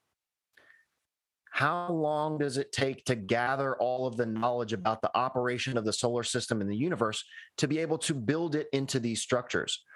So the fact that they have this knowledge is a direct indi- indication of the antiquity of that civilization because it takes tens of thousands of years to be able to to study the solar cycles to be able to understand them enough to then build them into a massive structure so again the implication of conventional history that these things were built by slaves is absolute nonsense it's like saying that the most sophisticated skyscrapers that we have today are built by slave labor. No, you get the most skilled architects, construction workers, et cetera, et cetera, that you possibly have on the planet design and execute these structures. And that's exactly how it was done in the ancient world. To be a, a stonemason in the ancient world was the most important thing that you could possibly do because it was literally building the civilization. Yeah, man. I was uh, I was hoping you'd get a little bit more into Newgrange and the Tuatha de Oh yeah. Yeah, yeah. One of my one of my favorite. Um, so I have been fascinated because I'm I'm half Irish, half Polish. My mom was born in Poland. My dad's family was born in Ireland. So I'm literally a first generation American, which is very unusual. So I go back to Ireland. I'm looking around, I'm like, man, it's it's my fucking cousin and my brother and everybody. Everybody looks exactly like me when I was over there. Um, but I've been fascinated by these structures, and I never felt like there was a satisfactory explanation for the function thereof. Of course, everybody says there's burials, right? Um, well, nothing of these structures indicates that it was a burial to me. Um, Newgrange, for example, has three separate little side chambers. If this burial for one person, you would have just one elaborate burial type chamber. You don't need the three ancillary chambers. Not to mention the fact that there's a curbstone out in front of Newgrange that has all these symbols on it. And no one in conventional history has ever explained the symbols of the Newgrange curbstone. Well, after I began to evaluate the configuration of the structure, I realized that the stone out in front of Newgrange and the symbols on it are literally a formula for the chemical reaction that was occurring inside that structure. It's it's like an instruction manual, literally sitting right out in front of the structure that tells you exactly how this thing works.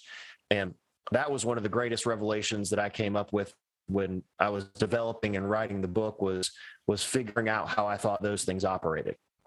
And the Danann are this mythological race of quote unquote gods that arrived to Ireland with the knowledge of construction, science, astronomy, astrology, and of course they had magic. Well, we know hmm. that the reason these ancient civilizations believe this to be magic is because it's from the perspective of the onlooker. Someone who has no idea that what this guy is doing is a chemical reaction. So I could take one clear liquid here and one clear liquid here and pour it, and then it turns into a red liquid. Oh, that's magic. He's a sorcerer, you know, like that type of stuff. Or if I take some metal filings and I set them on fire, you get this spectacular fire, all these sparks and stuff in my hand, and oh, he's a wizard, he's a sorcerer. Well, no, it's just a simple chemical reaction of oxida- oxidation of metal and combustion of metal. So again, that's where you get all these stories from the ancient world of the practitioners of magic. Well, no, it was just a, a civilization that was sophisticated enough and understood chemistry. Even when you look at the stories of Jesus from the Bible and all this stuff and turning wine into water and all this kind of stuff, well, it's it's chemistry. It's all chemistry. Um, well, when you put it that way, that puts the story because uh, eventually the people of Ireland turn against the Tuatha De Danann and yep. they have a war and they drive them out.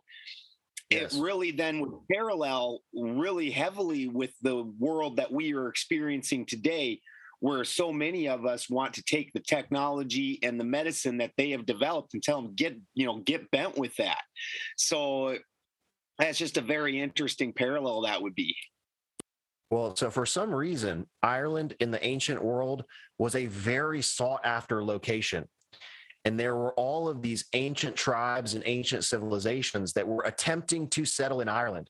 And the Tuatha, De Danann came and settled.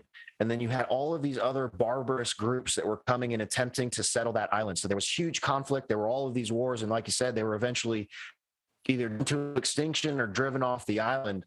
And um, yeah, it's just one of the so the the mythological story of Ireland is absolutely fascinating. And there's a great quote by Rudyard Kipling that says, If history was told in the form of stories, then it would never be forgotten. And that is one of the reasons that I wrote my book as a quote unquote fictional story. I didn't want it to be just some dry, boring ass research paper that nobody was going to read. I wanted it to be a compelling story that actually told, you know, what I believe to be the the actual story of these structures. And that's what we see in the mythology across the planet is literal stories from these ancient civilizations that tell it how it was. And now we've just reinterpreted it as being quote unquote mythology, where there's actually probably some serious grains of truth in all that material. Um, so with that, I have speaking of stories, I have a story from uh, the Exodus from Egypt in the desert of Amenta uh, by Gerald Massey. Uh, it's a couple pages here that I want to read because it's about the Tuatha De Danann and it connects it to Egypt. And it says uh, the starting point of the Mangaean. I'm going to mess up a lot of words, so bear with me. Uh, the starting point of the Mangaean migration was from Savaiki, Savaiki in the Shades. The natives of the Pinrins speak of going down to Savaiki in death, and they say their first ancestors came up as heaven bursters from the same country. All such origins are mythical, not historical or geographical. Although the myth- mythical land gets localized on the surface of the earth as it is in the heptonymus of the Hervey uh, Isles, Savaiki was known as the home of the ancestors, but the only ancestors first known were the ancestral spirits, and it was these as manes that sought deliverance from the underworld. And one of the traditions of the Egyptians were reputed to come from the land of Puanta, the Ta Neter, or country of the gods, the land of glory, or the golden land. When it is said that to the sun god, adoration to thee who arist out of the golden, it means out of Puanta, the netherland of dawn. This land of the gods, as a mythical locality, was in the underworld, not on the surface of the earth. It is not the Puanta that was geographical in the south, the people from Puanta, the land of the gods, are those who had a solar origin. They issue from the land of glory with the sun. The gods and the glorified came up from this divine land, and when they emerged from Puanta in the Orient, one title of the first chapter in the ritual is the chapter of introducing the mummy into the Tuat on the day of burial. This applies to the mummy entered on, uh, yeah, entered on earth and also to the Osiris remains in Amenta, who was figured in the mummy form. The Tuat is a place of entrance to the egress from the underworld, and in the pyramid text, those who are in the Tuat are called the Tuata. Now, as the Tuat was in Tanin, the land beneath the waters of the Nen, they are the Tuata Tanin, in whom we propose the identity of the Irish mythical heroes or the divine ancestors called the Tuatha De Danann. In the oldest account of the Tuatha, it is said they came from heaven Therefore, their origin was not human.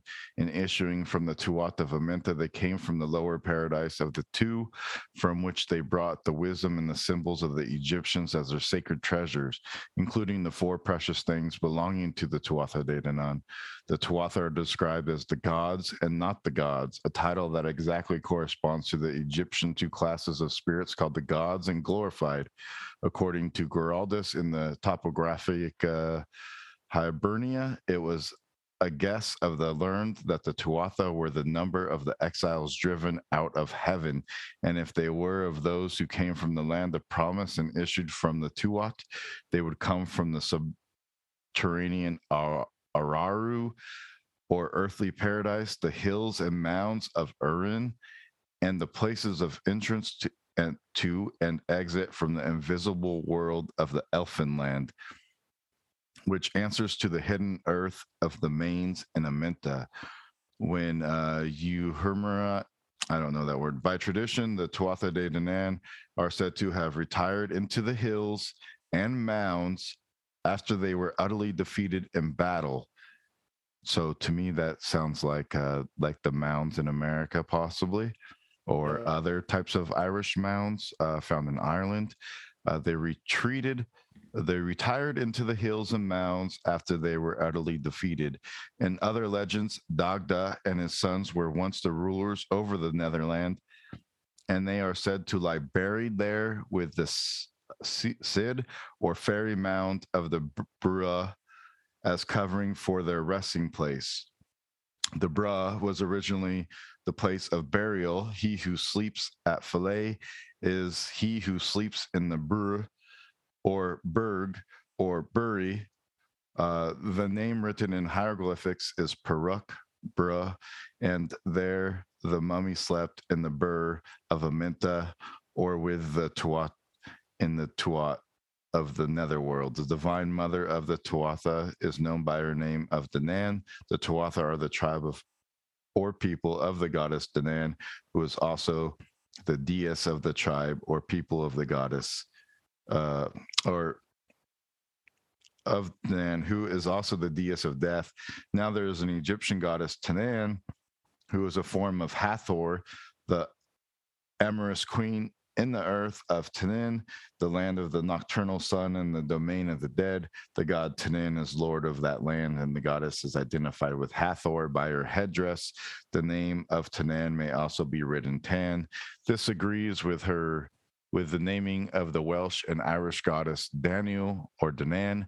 Her name takes from the dawn in Welsh and the deities who descend from her, like Gwydion and Arian or Hod, are called the children of dawn. The Tuatha De Danann are also termed the Fear Dia or men of the goddess. Hence, we propose to identify the goddess Tanan with Danan and Daniel the great mother of the Tuatha De Danann, who were the people of the goddess as the souls of the dead in the divine Neter Kar, i.e., the Tanan, and who issued from the Tuat with the sun or solar god as the moon, or Tuat with the sun or solar god as the men of the goddess who was the Tanan in Egypt, Danan in Ireland, and Don in Britain. The men of the goddess, as we suggest, were the Tuatha of the pyramid text, who as divine ancestors became the Irish Tuatha De Danann. The same word is represented by Irish Tuath for the tribe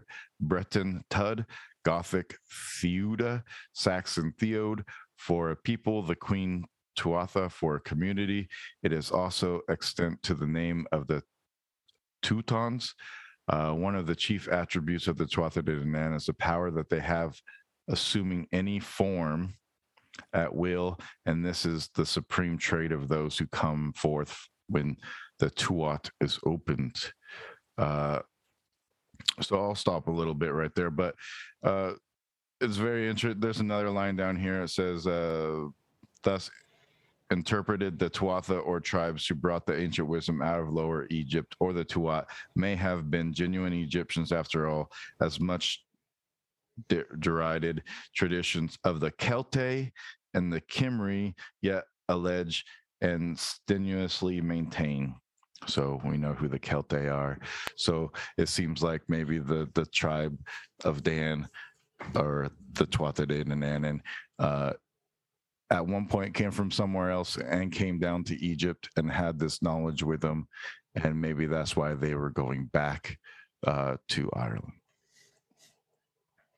Well, so you just you just said it right there, and there are a number of researchers who have implied that the Tuatha De Danann are one of the twelve tribes of Israel, the tribe of Dan.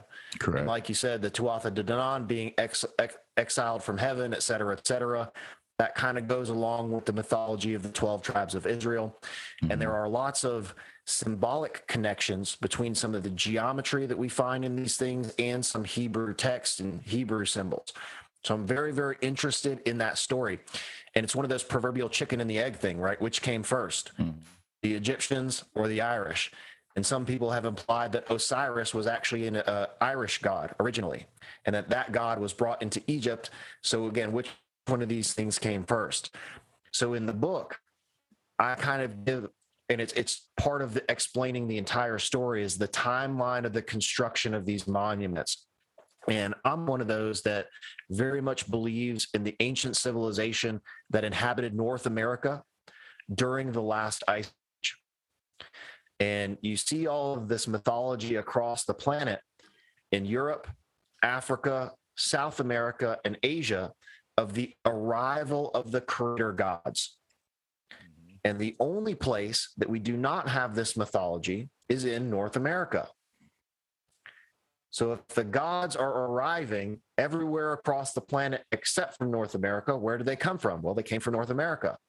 That civilization was destroyed in a huge cataclysm at the end of the last ice age, the proverbial great flood that destroyed the entire world. There was massive flooding, et cetera, et cetera. And the survivors of this ancient civilization and the survivors of this cataclysm fled across the world, bringing their knowledge of construction, astrology, geometry, mathematics, and chemistry, magic, to all these places across the world. And they start building structures like the passage chamber structures of Ireland, eventually moving into the pyramids of Egypt to help reestablish the civilization. And these are basic infrastructure projects that would enable them to reestablish themselves in these new areas by producing chemicals, fertilizers, et cetera, et cetera, that are going to allow the civilization to continue to grow. So that's kind of how I propose the story and the timeline in the book. But there's so much mystery in the ancient world. It's it's really hard to nail down. I just it was part of the process of me writing the story was coming up with a the timeline that I thought was applicable to these structures. And they're very interesting time period in the Sahara between 8500 and around 5300 BC, where there was actually plentiful rainfall in the Sahara.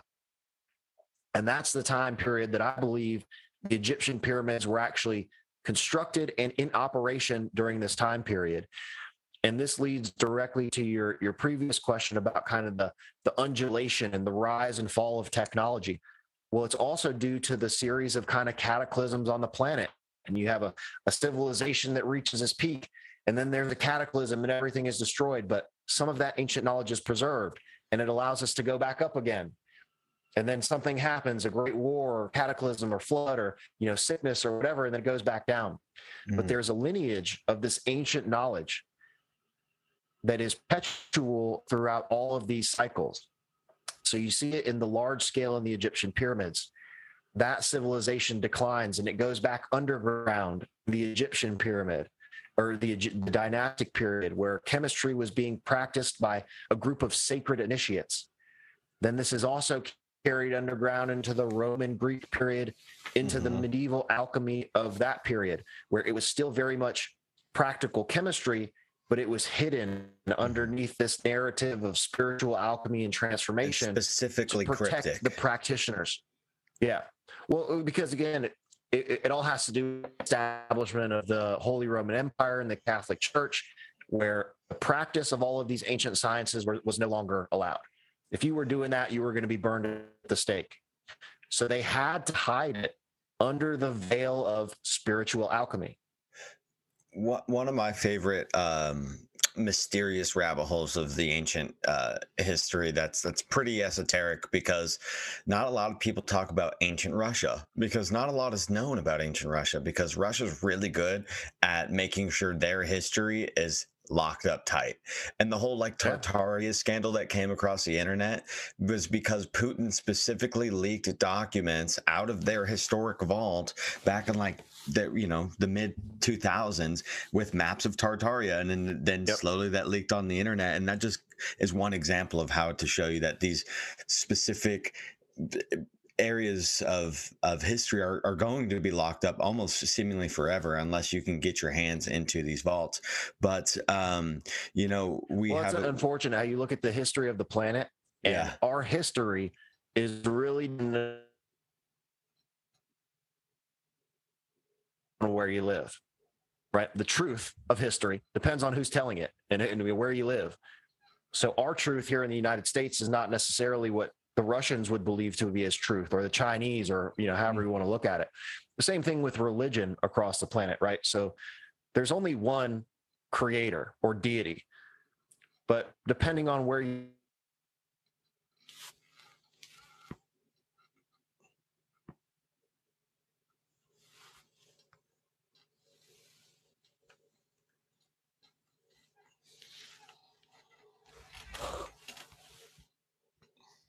I think he's froze.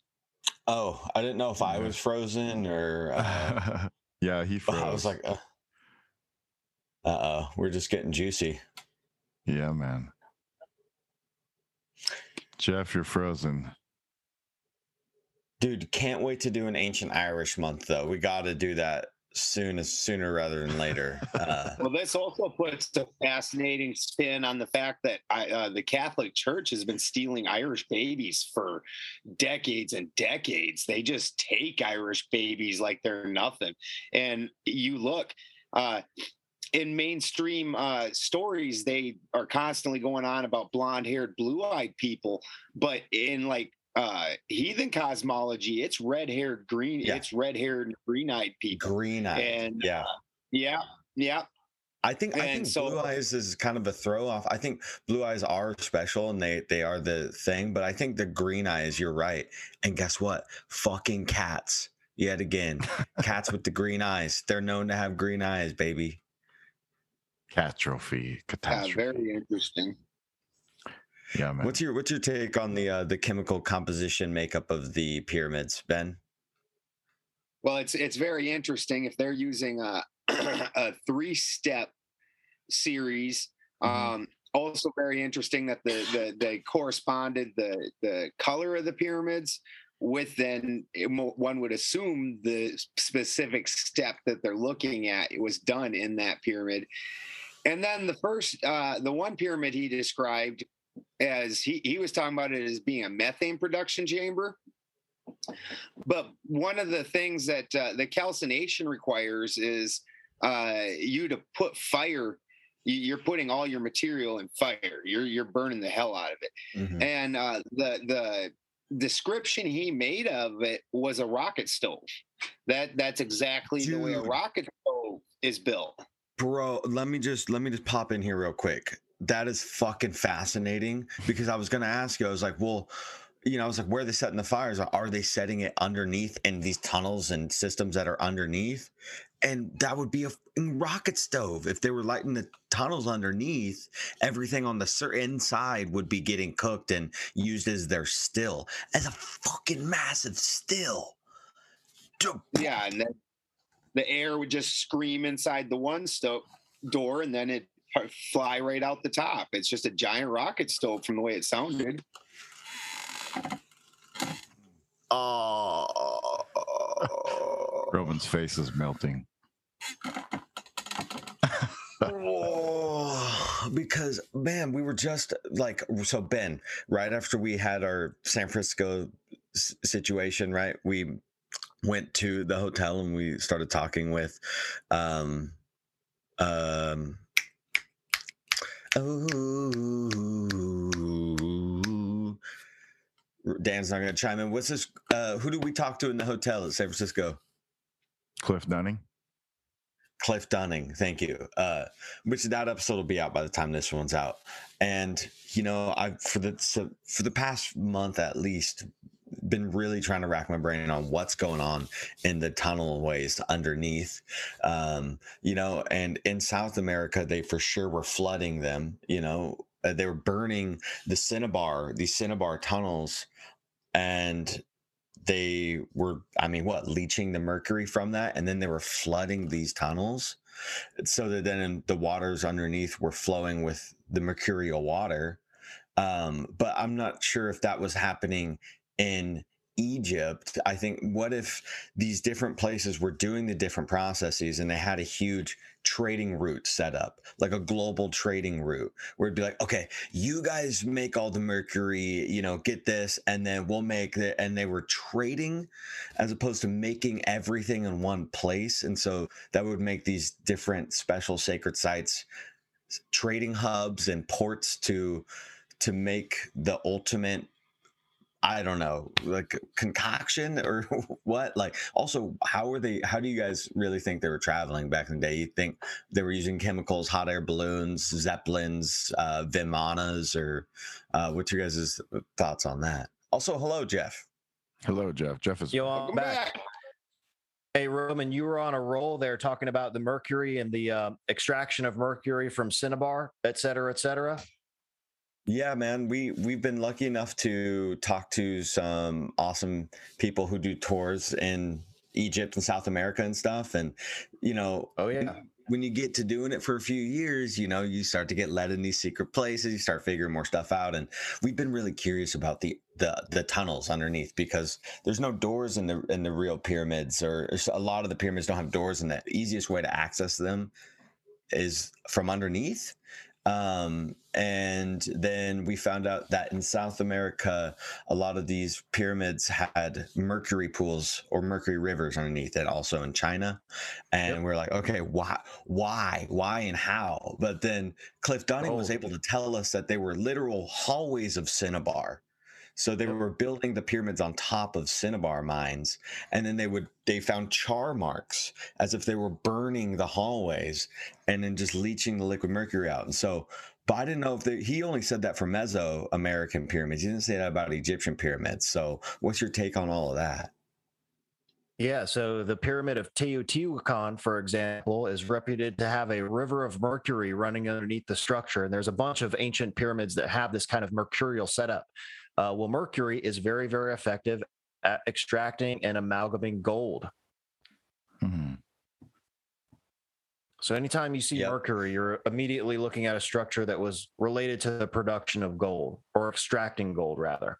And uh, that's why I specifically mentioned in South America, El Dorado and the city of gold. That's that was the the major preoccupation of the civilization in South America was extracting and refining gold. There's a, uh, 'cause you- according to Michael go ahead, go Tellinger, there was tons of uh like circle structures in uh Africa that all over were- South Africa. Yeah, that they were also using as gold mines uh to extract gold from there.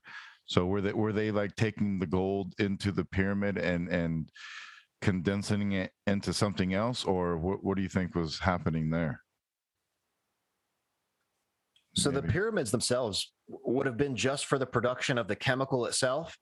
And then you would have had refineries or factories or you know other sort of structures or buildings where they would have done the refinement and this that and the other you also have you know your mining operations where they would have utilized these chemicals for mining and extraction purposes Mm, there you go. so the, the pyramids are just one tiny part of a Mhm. huge global network of structures that again the more you start to dig into this stuff the bigger the picture gets and it, the Mhm. more overwhelming it becomes and it's just all right so this one thing leads to another thing and this one thing leads to another thing and then all of a sudden you're at the bottom of the rabbit hole and like you know how do i get back out here back to where i There's was There's no going back Yeah. out. maybe there is no going back yeah Oh man, you know, I was I was thinking that too. It's like you think about our society, and if we were to get hit by a deluge, which, hey, if we're at a peak by any means, you know, societally, which a lot of people think that we're we're doing such a great bustling society. Well, don't get your hopes up about being too fucking bustling, because the cylindrical system of time itself shows us that a bustling community thus will fall to the natural occurrences of some sort of cataclysms, uh, some sort of catastrophe. And um, but if you look at what our our society's been able to build, right? What might be the only things left? Power plants, things that were made for production. You know, people's homes will be wiped out completely um you know businesses right like normal things the things that'll be left capitol buildings okay uh maybe some really fucking nice cathedrals um and the pyramids and so it's like all the other remnants of the society the normal daily lives of these ancient Egyptian people and everything else, the supermarkets and stuff, that's all gone. And so that's why I think it is, it kind of concludes to your point, Jeff, that these are major workings. They were facilities. They were the places where you go, they were kept clean like a fucking lab. They had their purpose and it was a huge, major function. And, you know, like, not just a tomb to worship, but then again, also talking on the the pyramid power shit that the the awesome Russian scientists found back in like the seventies, um, doing those awesome crazy experience experiments with like sharpening razor blades and stuff, which I've never attested to, but it's really cool to think about. But the preservation uh, of it, like that, is proven in some alternatives I guess pseudoscience, but that it would preserve things. And kind of what Ben was talking about earlier, you know, these bodies might be able to preserve long enough for them to get bustled back with life. Well, so one of the questions that comes up a lot is why did they build them so big? And why did they make them with all of that stone? Well, the intention was for these things to last forever. Right? They were intended to be able to survive cataclysms because it was built by a civilization that had been through a cataclysm and everything that they had was completely wiped out. So when they reestablished themselves, hey, we got to build things that are going to last forever. And there's a number of reasons why they built them in a pyramid shape and why they had all the stones. It was longevity, it was to encapsulate the pressure inside of the systems, it was to prevent environmental contamination. It was to ensure the stability of the internal chamber systems while the thing is operating, so the whole thing didn't shake apart. So there's a whole bunch of reasons why they made them as big as they did, but that was one of the main reasons was to ensure that it would last forever. And again, that people in the future would be able to go back and look at them and study them and retrieve the information. They are literally meant to be read and studied. And it's it's unfortunate that you know the first thing that people came up with, oh, these are just burial tombs. There's stick a body in there and call it a day. Hmm. Yeah, uh, I've seen in one of your videos you're talking about the the stones and how they are um, kind of all odd shaped, but they all fit together seamless, uh, seamless, seamlessly. Uh, what do you think that the the reason why they would make them weird shapes to fit together? What was the practicality of that? So that's that's kind of a twofold thing right? So anytime you have very talented artisans these artisans are going to want to display the magnificence of their work. Mhm. right? So that was one reason they did it was because they could because they were that skilled that they could say hey look at this look at what we fucking did. And then people would come back thousands of years man look at all these interacting interlocking stones. But it was also for just stability purposes. If you have stones that are inter- interlocking in irregular shapes, it's going to be a lot more difficult to shake them apart and get them loose. So all of it is for infrastructure and stability. Mhm. And, and people would imply that the Egyptian pyramids themselves are built with precision, you know, precision stones. That is not the case whatsoever. The internal stones, the actual body of the pyramid, they're all irregular shaped stones. None of them are precision whatsoever. And they're all stuck together with mortar. So the entire internal part of the pyramid is very much not precision whatsoever. The only precision part is the outside. It's like it's kind of just like a puzzle, you know. You put all these puzzle pieces together, and it makes this really strong picture, and it holds itself together, even though it's just like a. I mean, that's a two-dimensional kind of reference, but you know, it it still makes an interlocking. You know, if you were to stack a bunch of fucking puzzles together that are all different on top of that, you might find yourself with a complete, you know, board at some point. uh, and so it Well, makes here's something me. that's going to completely blow your mind is I believe that every single stone that was placed in these constructions was numbered and designed in order.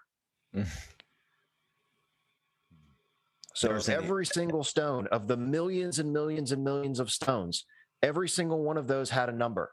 And number one goes here, number two goes here, number three, all through the millions and millions, every single one was designed, specifically shaped by an architect who planned all of and this is something that nobody ever talks about in the construction of the Egyptian pyramids. What about all the pre-planning?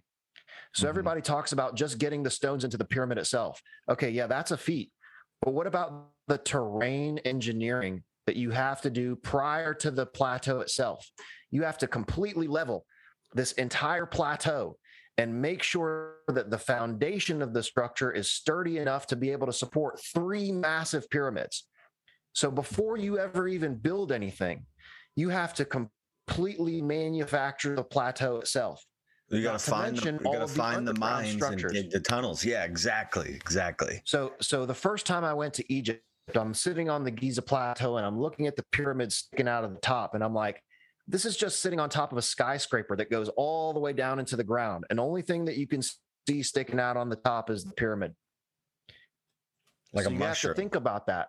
There is an underground network of tunnels and all sorts of other stuff. God only knows what's underground there beneath the Giza plateau. So when people talk about the construction of the pyramid, dude, that's only one fucking small part. And clearly that was easy for them to do because they're still here and they built hundreds of them. So again, you have to you got to get your whatever kind of equipment to level the entire the Giza plateau is huge.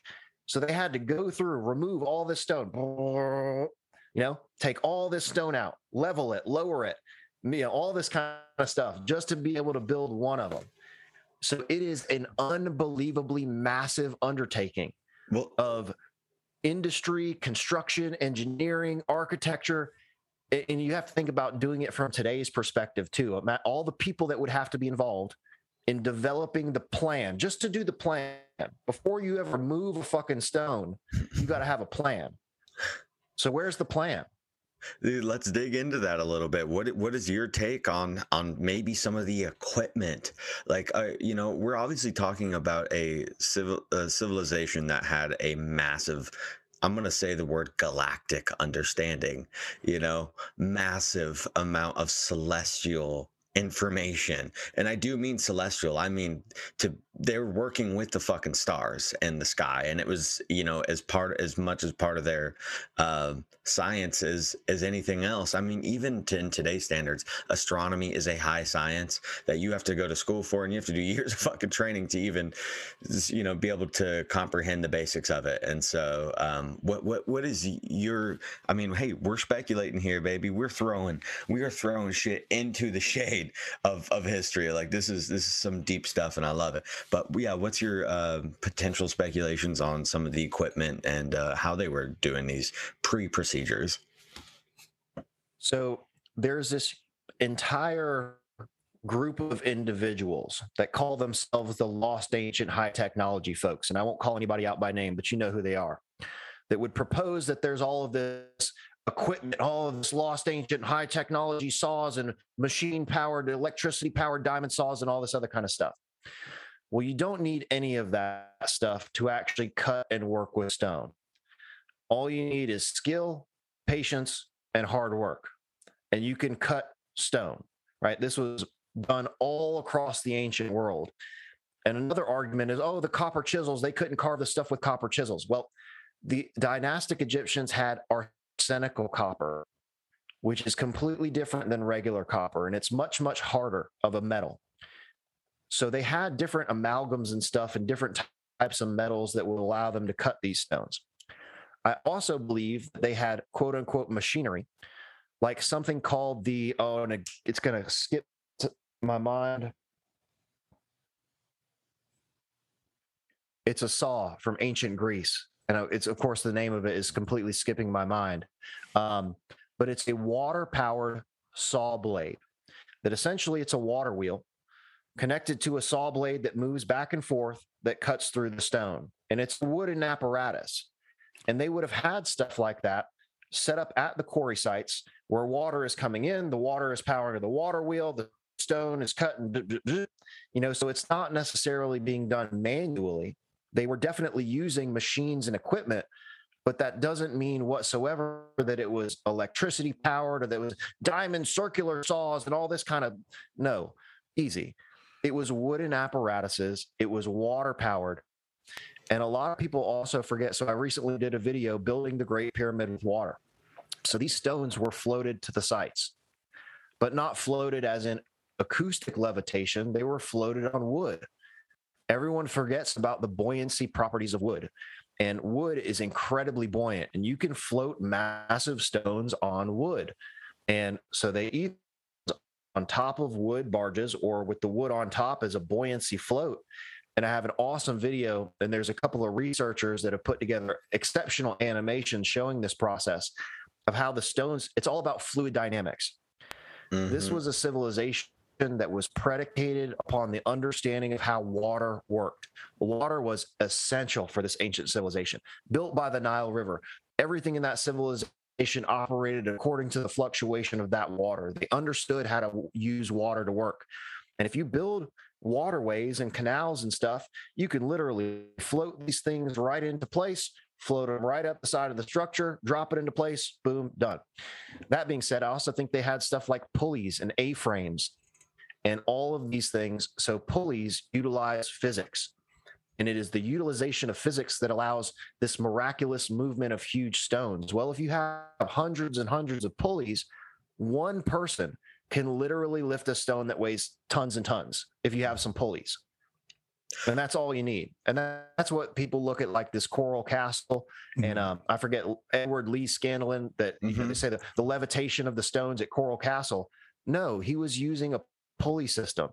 He had a chain, a block and tackle, an A frame, and a pulley. And he was literally lifting those stones by himself using physics. Leland, though, using- Leland wrote a fantastic fucking book on uh, magnetism. Yes. And his his like he was like a physicist uh, that was so pseudo. Uh, people considered him so pseudo at the time, but dude, he was into some shit, man. And he, was he Irish? What, what was his descent? The the Hierapolis saw Hmm. That's the name of it. I knew I was going to remember. Hierapolis saw. Google it, and you should see an image of it. Oh, I'm going to pull it up. Uh, but Leedskalnin was a very, very interesting guy, and he was he was certainly into the esoteric. If you look at mm-hmm. you know the the designs of Coral Castle and the geometry and mathematics of all that kind of stuff, um, you know he's certainly in the know about the ancient civilizations. He said that he knew uh, the secrets of how the Egyptian pyramids were built, and that's how he was able to do it. Yeah, the block, block, block and tackle in a pulley, and they've mm-hmm. they've looked at it, and there's actually videos of him. Somebody caught a video looking over the thing, and he's in there doing this with the little A frame, lifting up a huge stone, and you can do it with a pulley. Mm-hmm. Wow, that I think I think magnetism and uh, or magnets, sorry, magnetite and lodestone play a big part in human history too. That's that's pretty hidden, and I've been trying to find more um, more ties into it. I can find it all the way back to um, like I mean, magnet magnets were being used by the ancient Chinese to create the first like navigating uh, compasses for their for their systems. That's like the first noted use of magnetite itself. But I think obviously it was it was known before that because where you find magnetite, oftentimes you find gold mines, right? And the so ancient the things I'm really interested in. We brought it up earlier.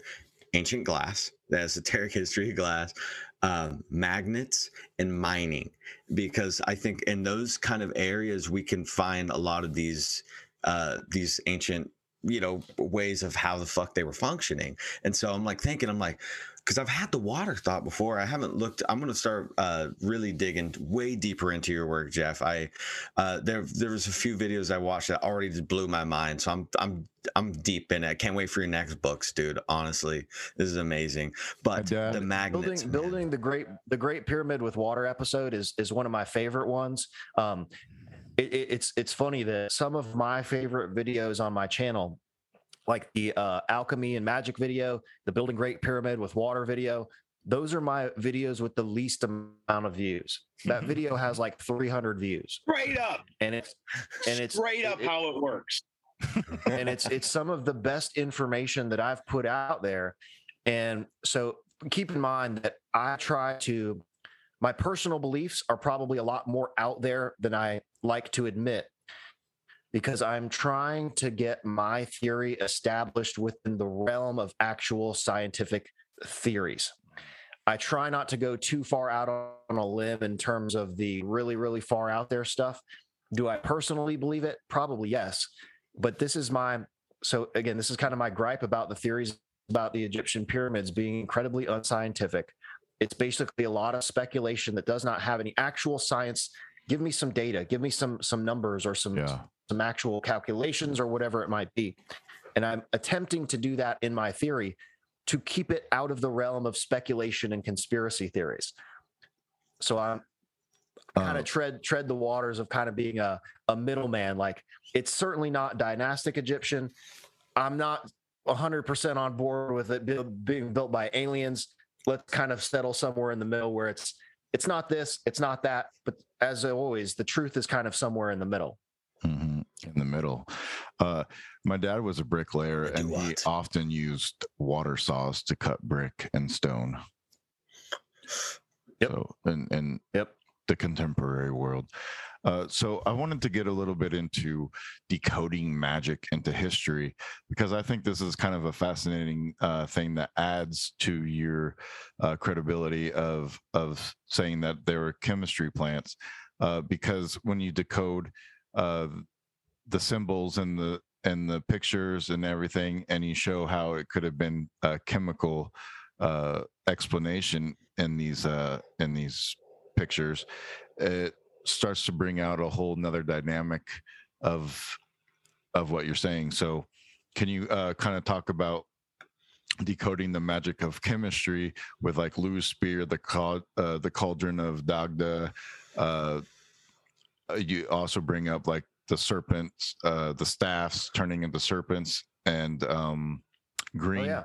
vitriol Yes. green vitriol i've uh i've been talking about vitriol lately and uh you you showed a picture of like a green lion uh grabbing at the sun uh so can you go into some of those ideas uh because i think those are super fascinating Yes. Yeah, yeah, Thank hundred Dan. percent. Start with the alchemical depictions, right? So we see all of these drawings and paintings and images from the alchemical period, and the one that you're referring to, it's a it's a picture of a green lion that is biting onto a golden sun, and Mhm. usually he's pulling the sun out of the water. There's usually water in the picture. There's a green lion and a golden sun. Well, the green lion is actually an esoteric symbol for ferrous sulfate. Ferrous sulfate was being produced inside of Newgrange. And when you dissolve gold into aqua regia, which is hydrochloric acid and nitric acid, you have to have something to precipitate that gold back out of the solution. So your gold is dissolved into solution, but you want to put something else in there that's going to displace the gold and cause it to drop out. And that's what you use ferrous sulfate for, which is precipitating gold that's been dissolved in a solution. So that picture or that drawing of a green lion biting and pulling the gold and sun out is a depiction of a chemical extraction process of dropping gold out of a solution using ferrous sulfate. So that is how all of these alchemical manuscripts should be read. The superficial interpretation of spiritual alchemy is just the surface layer that is intended for public consumption. That is the great mystery of all the esoteric teachings is there's dual levels of interpretation. One being a spiritual and moral interpretation, and the other having a more practical interpretation. So that's the lion and the, the golden sun. In regard to the story of um, the dueling magic in the Bible with Moses and the Pharaoh, I love that story. And I've retold that story from the perspective of chemistry, where they could be two dueling magicians and they're doing different chemical reactions. And say, well, check out this one chemical reaction. And the whole crowd is like, ah, you know, they're terrified by the chemical reaction. And then Moses comes in and he's the superior chemist. And his chemical reaction mm-hmm. blows the Pharaoh's chemical reaction away. Mm-hmm. But from the perspective of the onlookers, they don't know that these are spectacular chemical reactions. They just think there's some sp- sorcerers conjuring magic. So again, I love that reinterpretation, and you see it even today in like you know they'll do college demonstrations of magic. And it's all the magic of chemistry because it is so fascinating what can be accomplished. The entire universe, the magic of the universe, is predicated on chemical reactions the reason the universe exists, we are a giant chemical reaction machine that is permeated with electromagnetic energy. And somehow this chemistry and electromagnetic energy manifests into three dimensional life. So it's Ugh, the Merc. it's great. So again, I, I just got completely off topic there, but uh, so again, reinterpreting no, these stories of magic. And even if you look at the Bible, like I said, the, the turning water into wine, well, there's all sorts of chemical reactions where you can take two clear liquids, pour them together, and boom, turns into a red liquid. Mm-hmm. So all of these sorts of ancient stories, I love just reinterpreting it from a perspective of chemistry because this was an ancient civilization that had that science, but not everybody was initiated into the science of chemistry. So it was misinterpreted as being magic. And even when you talk about so the the cauldron of the Dagda, so the Dagda was the chief god of the Tuatha and he was reputed to be dwelling in Newgrange. So Newgrange is not necessarily a burial, but a dwelling place of this magic god. And he had a number of quote unquote magic items, the cauldron of the Dagda. Well, if you look at cauldron from more of a perspective of a reaction beaker, where you have a giant pot and you're putting in all your ingredients to make what? chemical reaction, you know, eye of newt and blood of toad and blah, blah, blah, you know, whatever. Those aren't actual eyes of newts and blood of toad. They're chemical ingredients, perhaps to make a tincture or a medicine or something of that nature, chemistry. And then when you look at the spear of Lugh, it talks about a weapon that had to be submerged in water and oil to keep it from spontaneously igniting. Mm-hmm. So if you look at this from the perspective of white phosphorus, white phosphorus is a chemical that we use now for chemical weapons because it burns in oxygen. As soon as this thing starts burning, you cannot put it out. So imagine an ancient weapon where they had white phosphorus stuck on the end of a spear of some sort. They pull us out of water, the thing fucking ignites, and they're shooting off rockets of white phosphorus. And the enemies are burning from this, you know, the flesh is centering and people are smoking on the battlefield and they're getting ignited by this white phosphorus, getting completely destroyed by this chemical weapon. So imagine that from the perspective of the onlooker, the enemy that is completely terrified by this spectacular weapon, this magical weapon. But really, the guy who's wielding it knows that it's just white phosphorus that they extracted using chemicals. So I love those stories from the ancient world and perhaps reinterpreting because we always think that these ancient civilizations were so dumb. They didn't have any knowledge. They didn't have any of this, that, and the other. Well, if you look at the mythology, it would tell us something that these civilizations were a lot more sophisticated than we really think. Yeah, man, that's so fascinating. Uh, also, uh, Roman uh, did a cult book club, and they were talking about werewolves and uh, the this idea of the dog man. And um, when I saw your video last night of Jesus, uh, when you're talking about Jesus and uh, showing the me- memes, uh, you were talking about how he was probably just an ancient alchemist. I love that. ancient alchemist uh, in the mystery schools of learning uh, this ancient alchemy practice. Um, Mhm. uh, I thought that was super fascinating because there's also uh, connections to Jesus of being the dog man and all these other things. And I have another passage from uh, the book of the beginnings, uh, the Egyptian origin of Wait. the Jews. real quick let me let me just tie real quick before you start reading into that because i just want to give a little context here with the like the dogman werewolf connection to the lycanthropic connection to ancient egypt is that osiris himself was worshipped in the lycopolis where the etymological term of lycanthropy comes from is an ancient town in egypt called lycopolis because they they worshiped the wolf.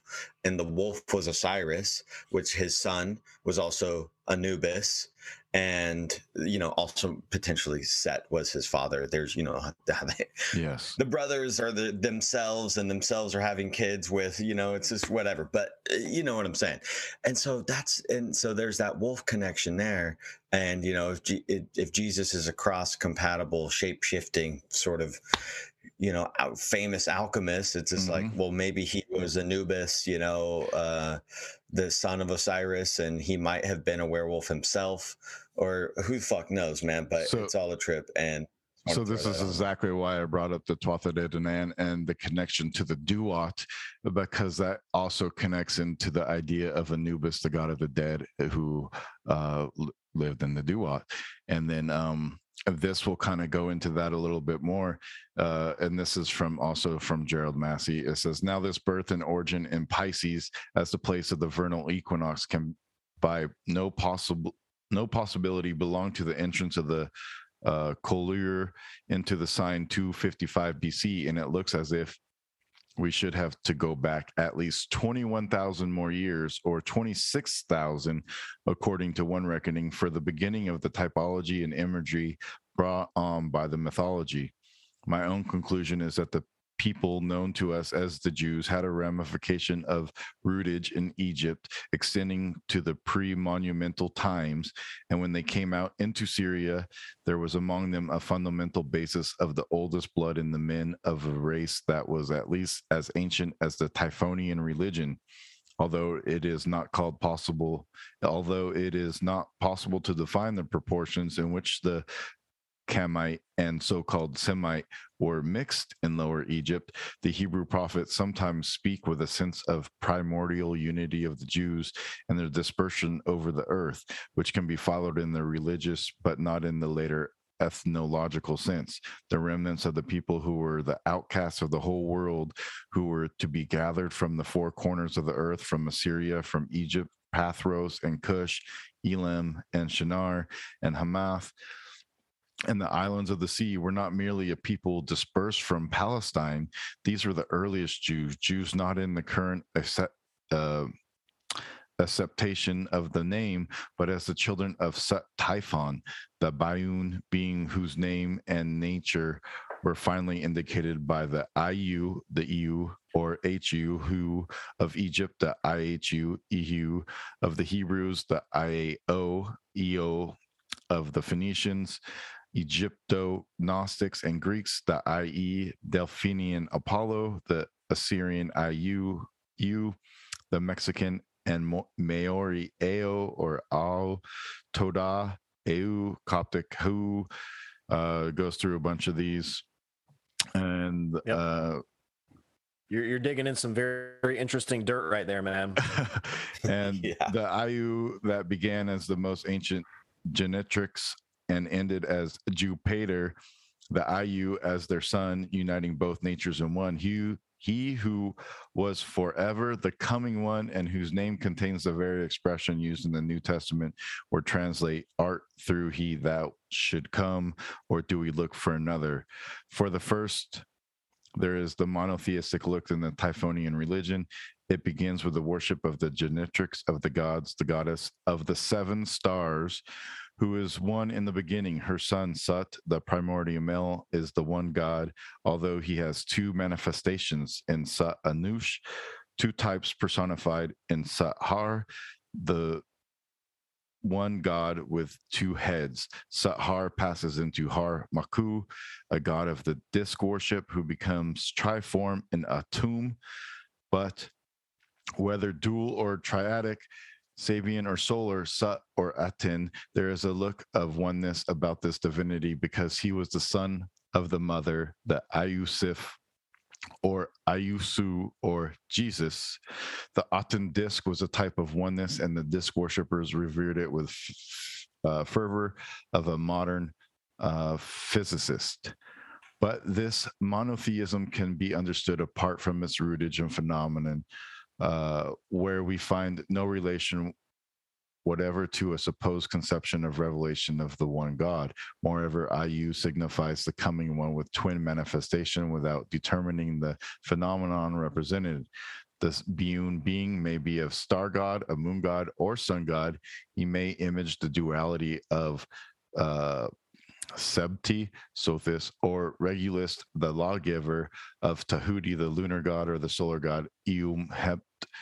The Ayu may be Sut with Ass or his type or au with the calf or Io sabata bacchus or ao with paps or ayum hept in the long garment of shu the young elder or kunsu with the twin image of the sun and the moon he began at as sut or the dog star and wolf and ended as a solar IU, the AO, the first and the last of the book of Revelation.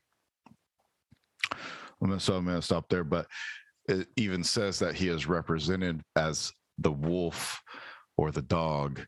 And so you can see that, you know, obviously it, even talked about this idea of uh, alchemy in there and the transformation where these people came from and how it connects to the dog star to osiris to the transformation process of maybe not just transforming physically but transforming chemicals into other uh,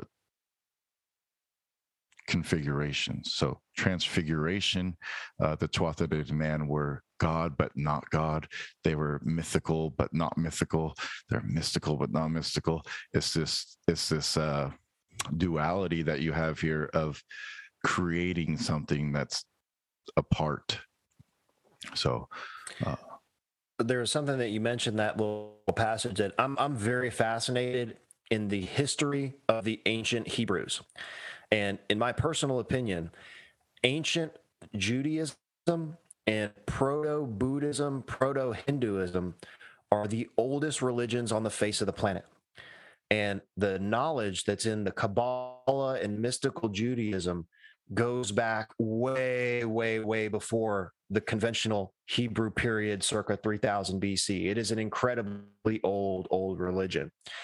That being said, there's a lot of research out there that indicates that the people that we call the Hebrews now were not the original Jews. Mm-hmm.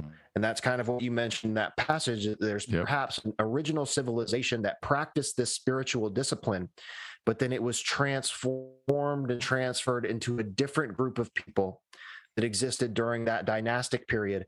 And that's the people that we now know as the Hebrews. Mm-hmm. So, where did this original knowledge come from? Who was this ancient civilization? And it, all of my research has kind of led me down the exact same path is that this is the group of people that built these structures. This is the group of people that had all of this information and disseminated it across the planet. Like you said, the 12 tribe Israel, the Tuatha De Danann, possibly being the tribe of Dan, leading into Europe and bringing this information with them.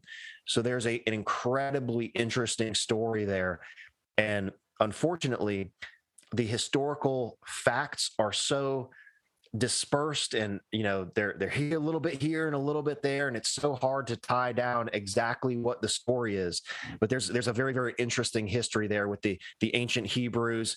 Like you said the transition from who possibly was the original situation and the people we call hebrews now the connection to the tuatha de danann that is one of the most fascinating unanswered topics sort of within my realm of research is who was this ancient civilization? Because again I, I don't think it was aliens but i do think it was kind of a, a civilization that existed here on this planet that has either been completely extinguished or incorporated somehow you know assimilated within the other civilizations so there's vestiges from this ancient lineage of people that still exist today but it's just been you know hidden and kind of swept under the rug not that hidden. Uh, it's Atlantis.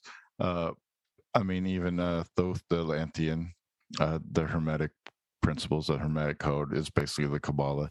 So, I mean, when you when you look at that and you say, where did this come from? It must be super old. Well, Thoth gives you an answer. He says, I'm from No, fucking but it's it's Atlantis." be it's not that it's hidden, it's being hidden. yes, correct. Yeah, well I, I i propose that atlantis is actually north america Right. That see now I We've been There- uh, we've been going on this twofold too. Uh, there's a lot of correlations between I- America and Now you made Romy stutter. What are you doing? I, I Romy's just he can't even talk now. this has been a mind mind melter. This has been a great one. Um, but now we are alluding to to this ancient other land, this other really suppressed ancient hidden That's history another of the true Yeah. destiny of America. You know, like this because it's like I used to- manifest I used- destiny man we were we were always meant to come back here It's the New Atlantis too, you know, written by Francis Bacon and mm-hmm. going into the other thing about studying the Renaissance period. That's my area. I love I think that that's a deep ass part. I can't even get out of it right now. It's so fucking crazy. And talk about being cipherically coded left and right. The entire Renaissance and Gothic period is a complete, and the Reformations, the Inquisitions. It's just like what? well these But- were individuals who were all very well versed in mathematics geometry Mhm. science the esoteric and during that period they were finally able to start releasing some of this information because it was going away from the restrictions of the super Catholic Holy Roman Empire and kind of moving into this new period where new ideas were being accepted again. So, again, that's kind of what I was talking about. The lineage Yeah. of the knowledge has always existed. This knowledge has always been here, but it's just existed in different groups and under different names and you know different teachings and this, that, and the other. And there are certain people throughout time that have brought it to the forefront. The Romans Romans are complete bastards. Now, I, I, my myself, I'm a Not you, conundrum not you. in in my entire existence. No, let me tell you this. Let me tell you're this. Roman. When I Not was the younger, Romans, the Catholics. uh, oh no, just saying the the the like the Greek Roman period is fascinating, but it's all just syncretically kind of just slightly altered from the ancient Egyptian story, right? It's it's their spin on it. It's like all the same exact story, but it's in the Greco-Roman style, and I don't know. It, it's, it's just I don't even I the Greeks and Romans literally took everything about their civilization from the ancient Egyptians. Exactly. That's what I'm saying. It's just the perfect syncretism. I think it was the first stage of syncretism that we can witness, where it's just like we're going to stack completely template our culture on top of this and use it for you know power and rule and that's another thing what do you think about the ancient egyptian uh the the the pyramid of power during that time like that's that's a large thing that people talk about is that they were incredible power hungry and like stricken kings uh things like that or do you think it was more of like a unanimous society? So that was one of the things that it never resonated with me as being true about the dynastic Egyptian pharaoh pharaonic burial hypothesis, right? That these are power hungry, you know, pharaohs are going to spend every single cent that the civilization has in building these crazy ancient monuments. That never really made sense to me. It was to me more of um, sort of a, a societal benefit, right?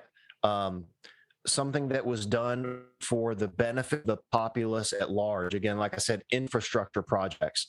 It doesn't strike me as something as being, you know, a megalomaniac built this thing. It was something that was intended to benefit the civilization and benefit the people. Um, so again, I, I think there's a, a misrepresentation of the intention behind the construction of these monuments.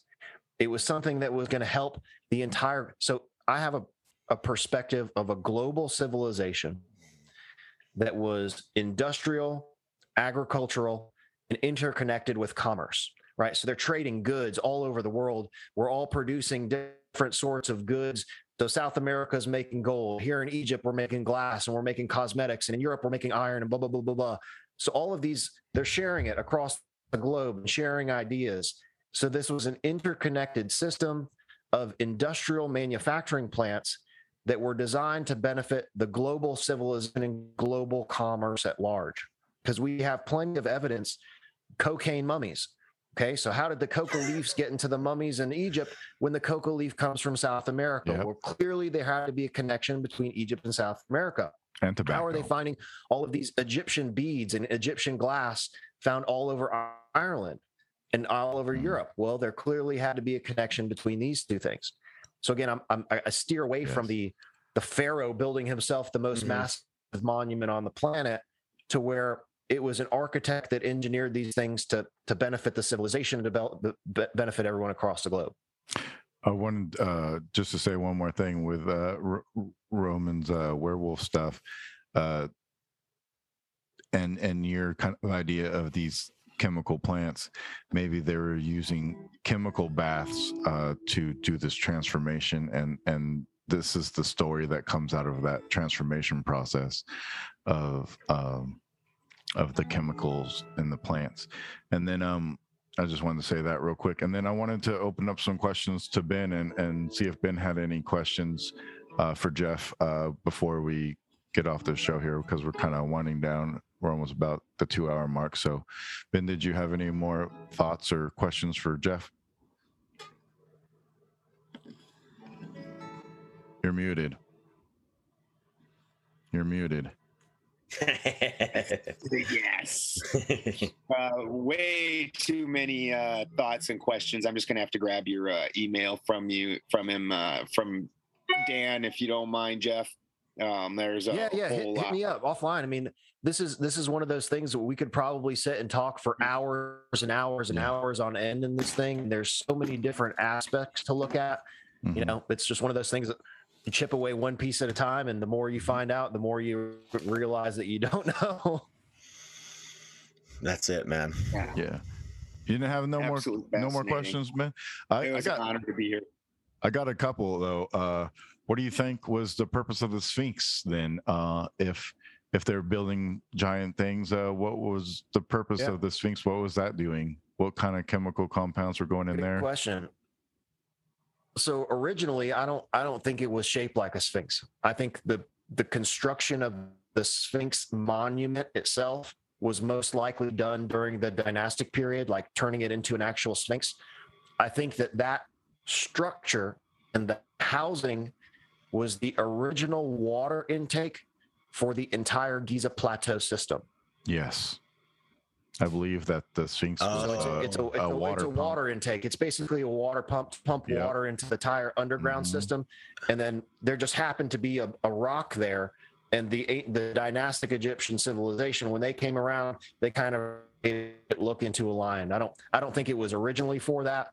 And again, there's there's indications that it's a it's a funnel system to pump water into the underground Yeah. complex. I also Man. think it was Anubis, and that was the symbol of the underworld or Yep. the Duat, and that connects right back Ah. into all of those things.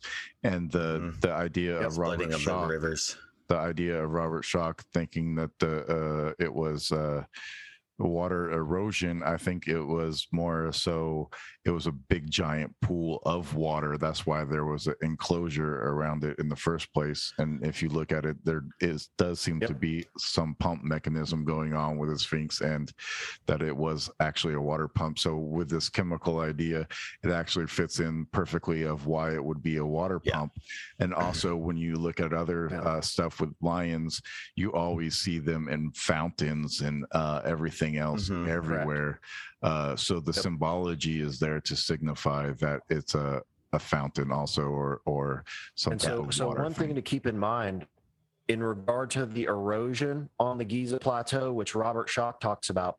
So I propose that they were making acidic solutions inside of these structures. Yes. Mhm. So let's say that there was an accident and Mhm. something happened, an earthquake, a cataclysm, or whatever. What happens when these acidic solutions get spilled on the plateau?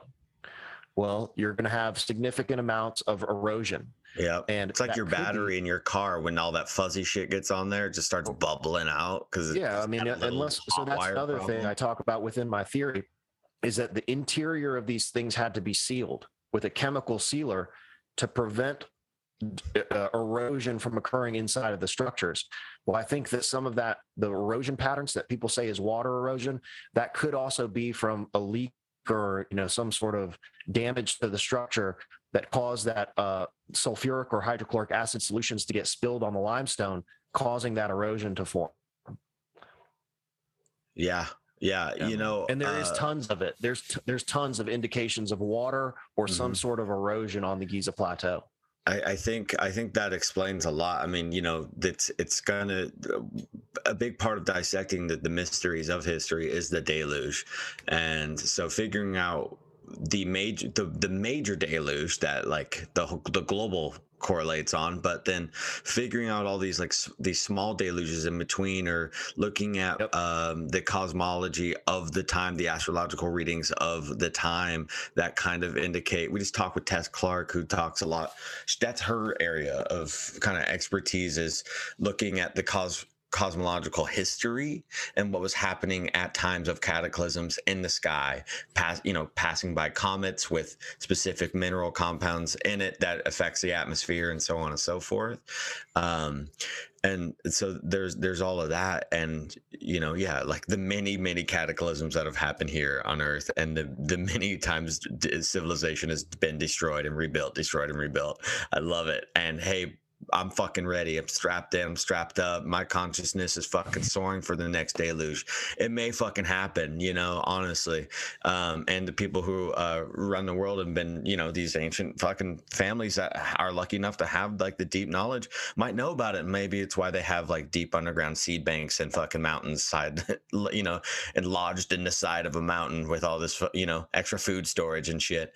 Um, and actually, undoubtedly, that is the reason. But I, I just want to say again, well so to, so to close on that yes, yes, very very interesting story. If you've ever heard the story of the hopi ant people.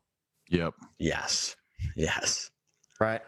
How this how the ancestors of the hopi survived an ancient cataclysm by going underground. Hmm. I don't think they actually so went that, that's another very very interesting story about I don't think they went underground. I think they went into the mounds, and the mounds is what they built. And the reason why they're called the ant people is because they built little ant hills, and those were like little uh, bunkers to protect them. Low so that's bunkers. a- another very very interesting quote unquote mythological story from north america that I Mhm. think if we take this from a real legitimate historical perspective, we could start to learn a lot more about what was actually happening Yeah. during these time periods. Yeah, I think this is yeah, fascinating, man. listen to the ancestor stories, man. Listen to the stories. I did have uh, one one final question, if you don't mind, and and that is the like do. Osir- the Osirian chamber. They found like a pool of mercury there, and they found like the big sarcophagi. What do you think was going in those uh, big sarcophagi down in uh, uh, is The What is it Osiris called? The- shaft. the Osiris shaft or the Serapeum? I can't remember wh- which one it's called, but Oh yeah, yeah. So there's there's two two different places. So there's the the Serapeum, which is the underground storage container for all of those large boxes, yeah, and then you also have the Osiris shaft, which is another underground system on the Giza Plateau that also houses some of these large boxes. So I will say this all of the boxes in the Serapeum are made of different materials, which is a little bit unusual. Mhm. All of the boxes are different sizes and different configurations. And it's hard to say what this, I have an idea of what the Serapeum, I'm kind of like beating around the bush a little bit. So, but these boxes, right, are designed to interact with the electromagnetic field. Let me put it that way. Right. And they're hollow for a find that- reason and they're made they're made out of certain materials for a reason. Most of the boxes that you find are always going to be made out of like granite quartzite. You very very rarely find any sarcophagus that is made out of limestone. Mhm. and there's a very specific reason they didn't use limestone in any of those containers because limestone doesn't do what you need it to do to make it work. Mhm. but granite will I'm very curious if the Sphinx had uh, mercury coming out instead of water. Um, for me, the green lion is mercury, and it eats the sun there you go and trans transitions the energy of the sun into the other stars, uh, makes it bioavailable. Hey. Um, and especially if you're needing to keep it contained, why would you even? I I just wonder if it wasn't mercury. Yeah, that's and there's another very there's another very interesting substance from the ancient world called red mercury. Um, this has been speculated to be a Mm. fictitious substance. Some say it's real some say it's fake. Also Yeah. ties into the colors that we've discussed the black the white and of course the red. Um, so get one of those stories across the ancient world about red mercury which is pretty It- interesting. it, well, it, ha- it had to be made, and it had to be made right. And it's you know like it's one of those higher sources of you know the initiates where it's like, like okay no you can make real red mercury yeah there, Dude, it's deep we're gonna have to rejoin at some point and get, just dig a bit deeper Oh, any time man. No, no, guys, I, I really had a good time on this one. This is the first time that I've kind of done an unstructured, just conversing with a couple of dudes shoot, shooting the shit. Um, so no, I'm I'm happy to come on anytime. And we've literally just sc- haven't even scratched the surface. and this story goes so much deeper than than For and uh, sure. well, that's why. So most people that look at the pyramids, they just look at the Great Pyramid because it's Mhm. such a massive undertaking to try to understand just one structure. So I am attempting not only to decode seven structures, but all of the structures across the planet and put together a story that actually addresses all of the items that we see. So yeah. that's I think most people just focus on the Great Pyramid because it's it's a lot easier and there's a lot less risk involved. Um, but I'm the type where I'd rather stick my neck out there and see what happens. Best way to do it is boots on the ground, dude. You know, uh, Yeah. read it, reading is great. Bring your books with you. Print all your fucking PDFs, save them on a hard drive, but hit the boots on the ground. Get to these places. Like the more people we have boots on the ground looking up this like alternative shit, we will come up with answers faster than anybody's wildest fucking dreams.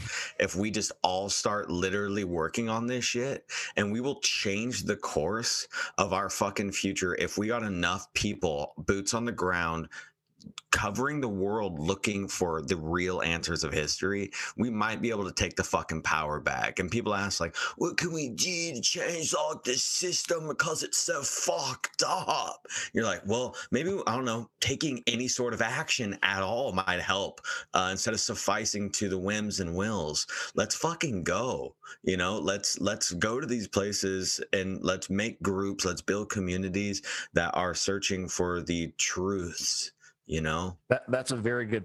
And and to kind of close, I'll say this, and that's that's my biggest argument against the majority of people that talk about the ancient world. There are tons of channels that do all of this lost ancient high technology speculation.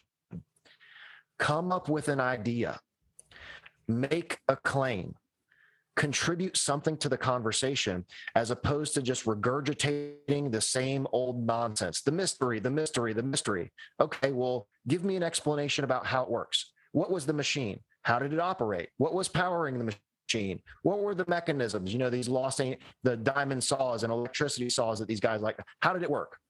give me an explanation of your idea. How did the machine work? And nobody is willing to do that because there's so much risk involved in being wrong.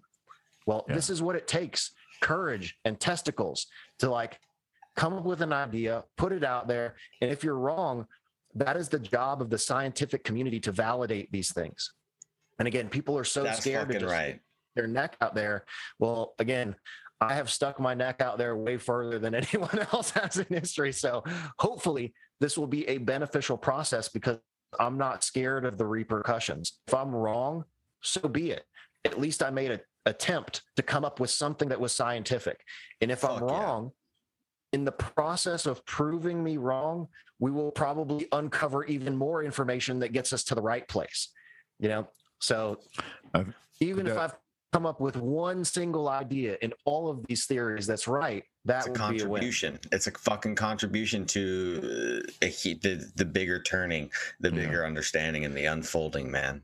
The well, I definitely of- think you're on the right path, Jeff, and uh, I look forward to more of your research and uh, what else you find and uncover. Uh, so, book two will be out when? To be determined, work in progress. nice. Okay, work in It's progress. never done. Uh, Balderson, Soon, soon. Bal- Yeah, oh, yeah, ne- never is, man. Balderson, you got any uh, final thoughts for Jeff?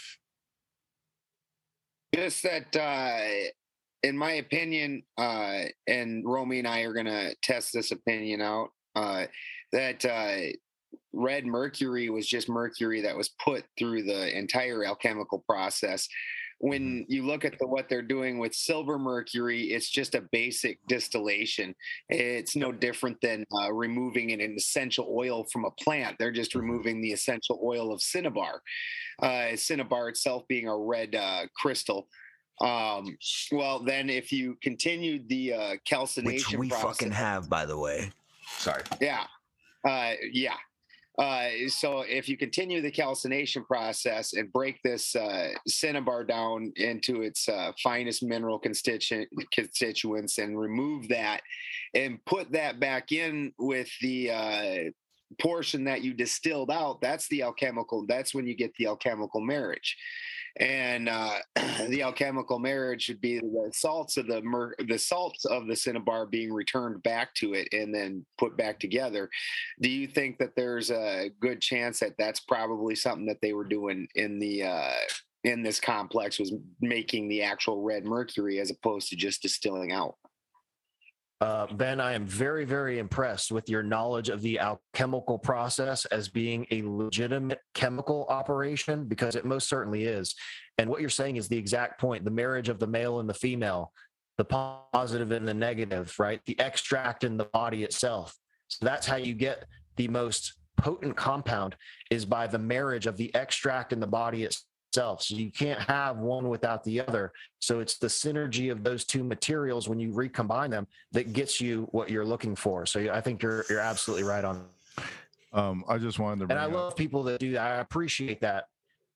I just wanted to bring up one more it's been thing. a joy listening to you brother One more thing, real quick, is uh, when Roman and I talked to Sarah Sarah Bressman Cosme, and she uh, does uh, past life regressions on people. Uh, she was doing a past life regression on somebody from Lemuria, and they said that the Atlanteans came and they were taking these red crystals Oh uh, yeah. from Oh, them yes. and because these red crystals had very high power and they were using them for some type of purpose so when you mentioned that cinnabar is like a type of red crystal it uh, uh, automatically made me think of that and we were going to have uh, sarah on later in the month um also again so maybe we can get into a little bit more detail about that she also has another book about the uh sphinx so um Yeah. that's my final thought there. Uh, anybody else want anything? We're good. You're uh, awesome, Jeff- Well, Jeff, just- tell just to, people- uh, just to point out that red cinnabar is an extremely unstable crystal. And what you guys were asking about at the beginning starts out at a brilliant red and it uh, degrades down into uh, or, uh, orpiment, which is a yellow. Uh, you get your uh, arsenic from that, um, or cyanide. Yeah, cyanide. Um, and then that makes it real toxic, but it breaks down and goes through those stages, anyways. the Yep. Red Mercury does, or the Cinnabar does. Mm. And check out things like the Tomb of the Red Queen, hmm Okay. which is a tomb in South America that's covered in Yeah. cinnabar powder. Yep. Yep. There we go. That's that's shit like that, dude. I love that. Uh, probably sweet book on that. Yeah, but so so shameless shameless plug. Yeah. Um, Go ahead, plug your stuff. Dude, you get, get it, get it, dude. uh, Instagram at the Land of Chem C H E M. My YouTube channel also is the Land of Chem C H E M. Website is the land of thelandofchem.com. Limited first edition print copies of the book. I've got Land of Chem merch, all sorts of stuff available on the website. Gentlemen, I really appreciate the opportunity, and I had an awesome time talking with you guys this morning. It is almost bowl o'clock for me. That's right, dude. That's right. man. Yeah, Seven ten somewhere everywhere. uh, it's I been had, a to, I had to man. Abstain before time. the I had to abstain before the meeting, but Yeah, it's no. it's one o'clock on a Sunday, so it's time all, to get lit. all good, man. Thank you so much, Jeff. We appreciate your time. Uh, Fire Tribe. If you're not down with that, wake Wake up. up.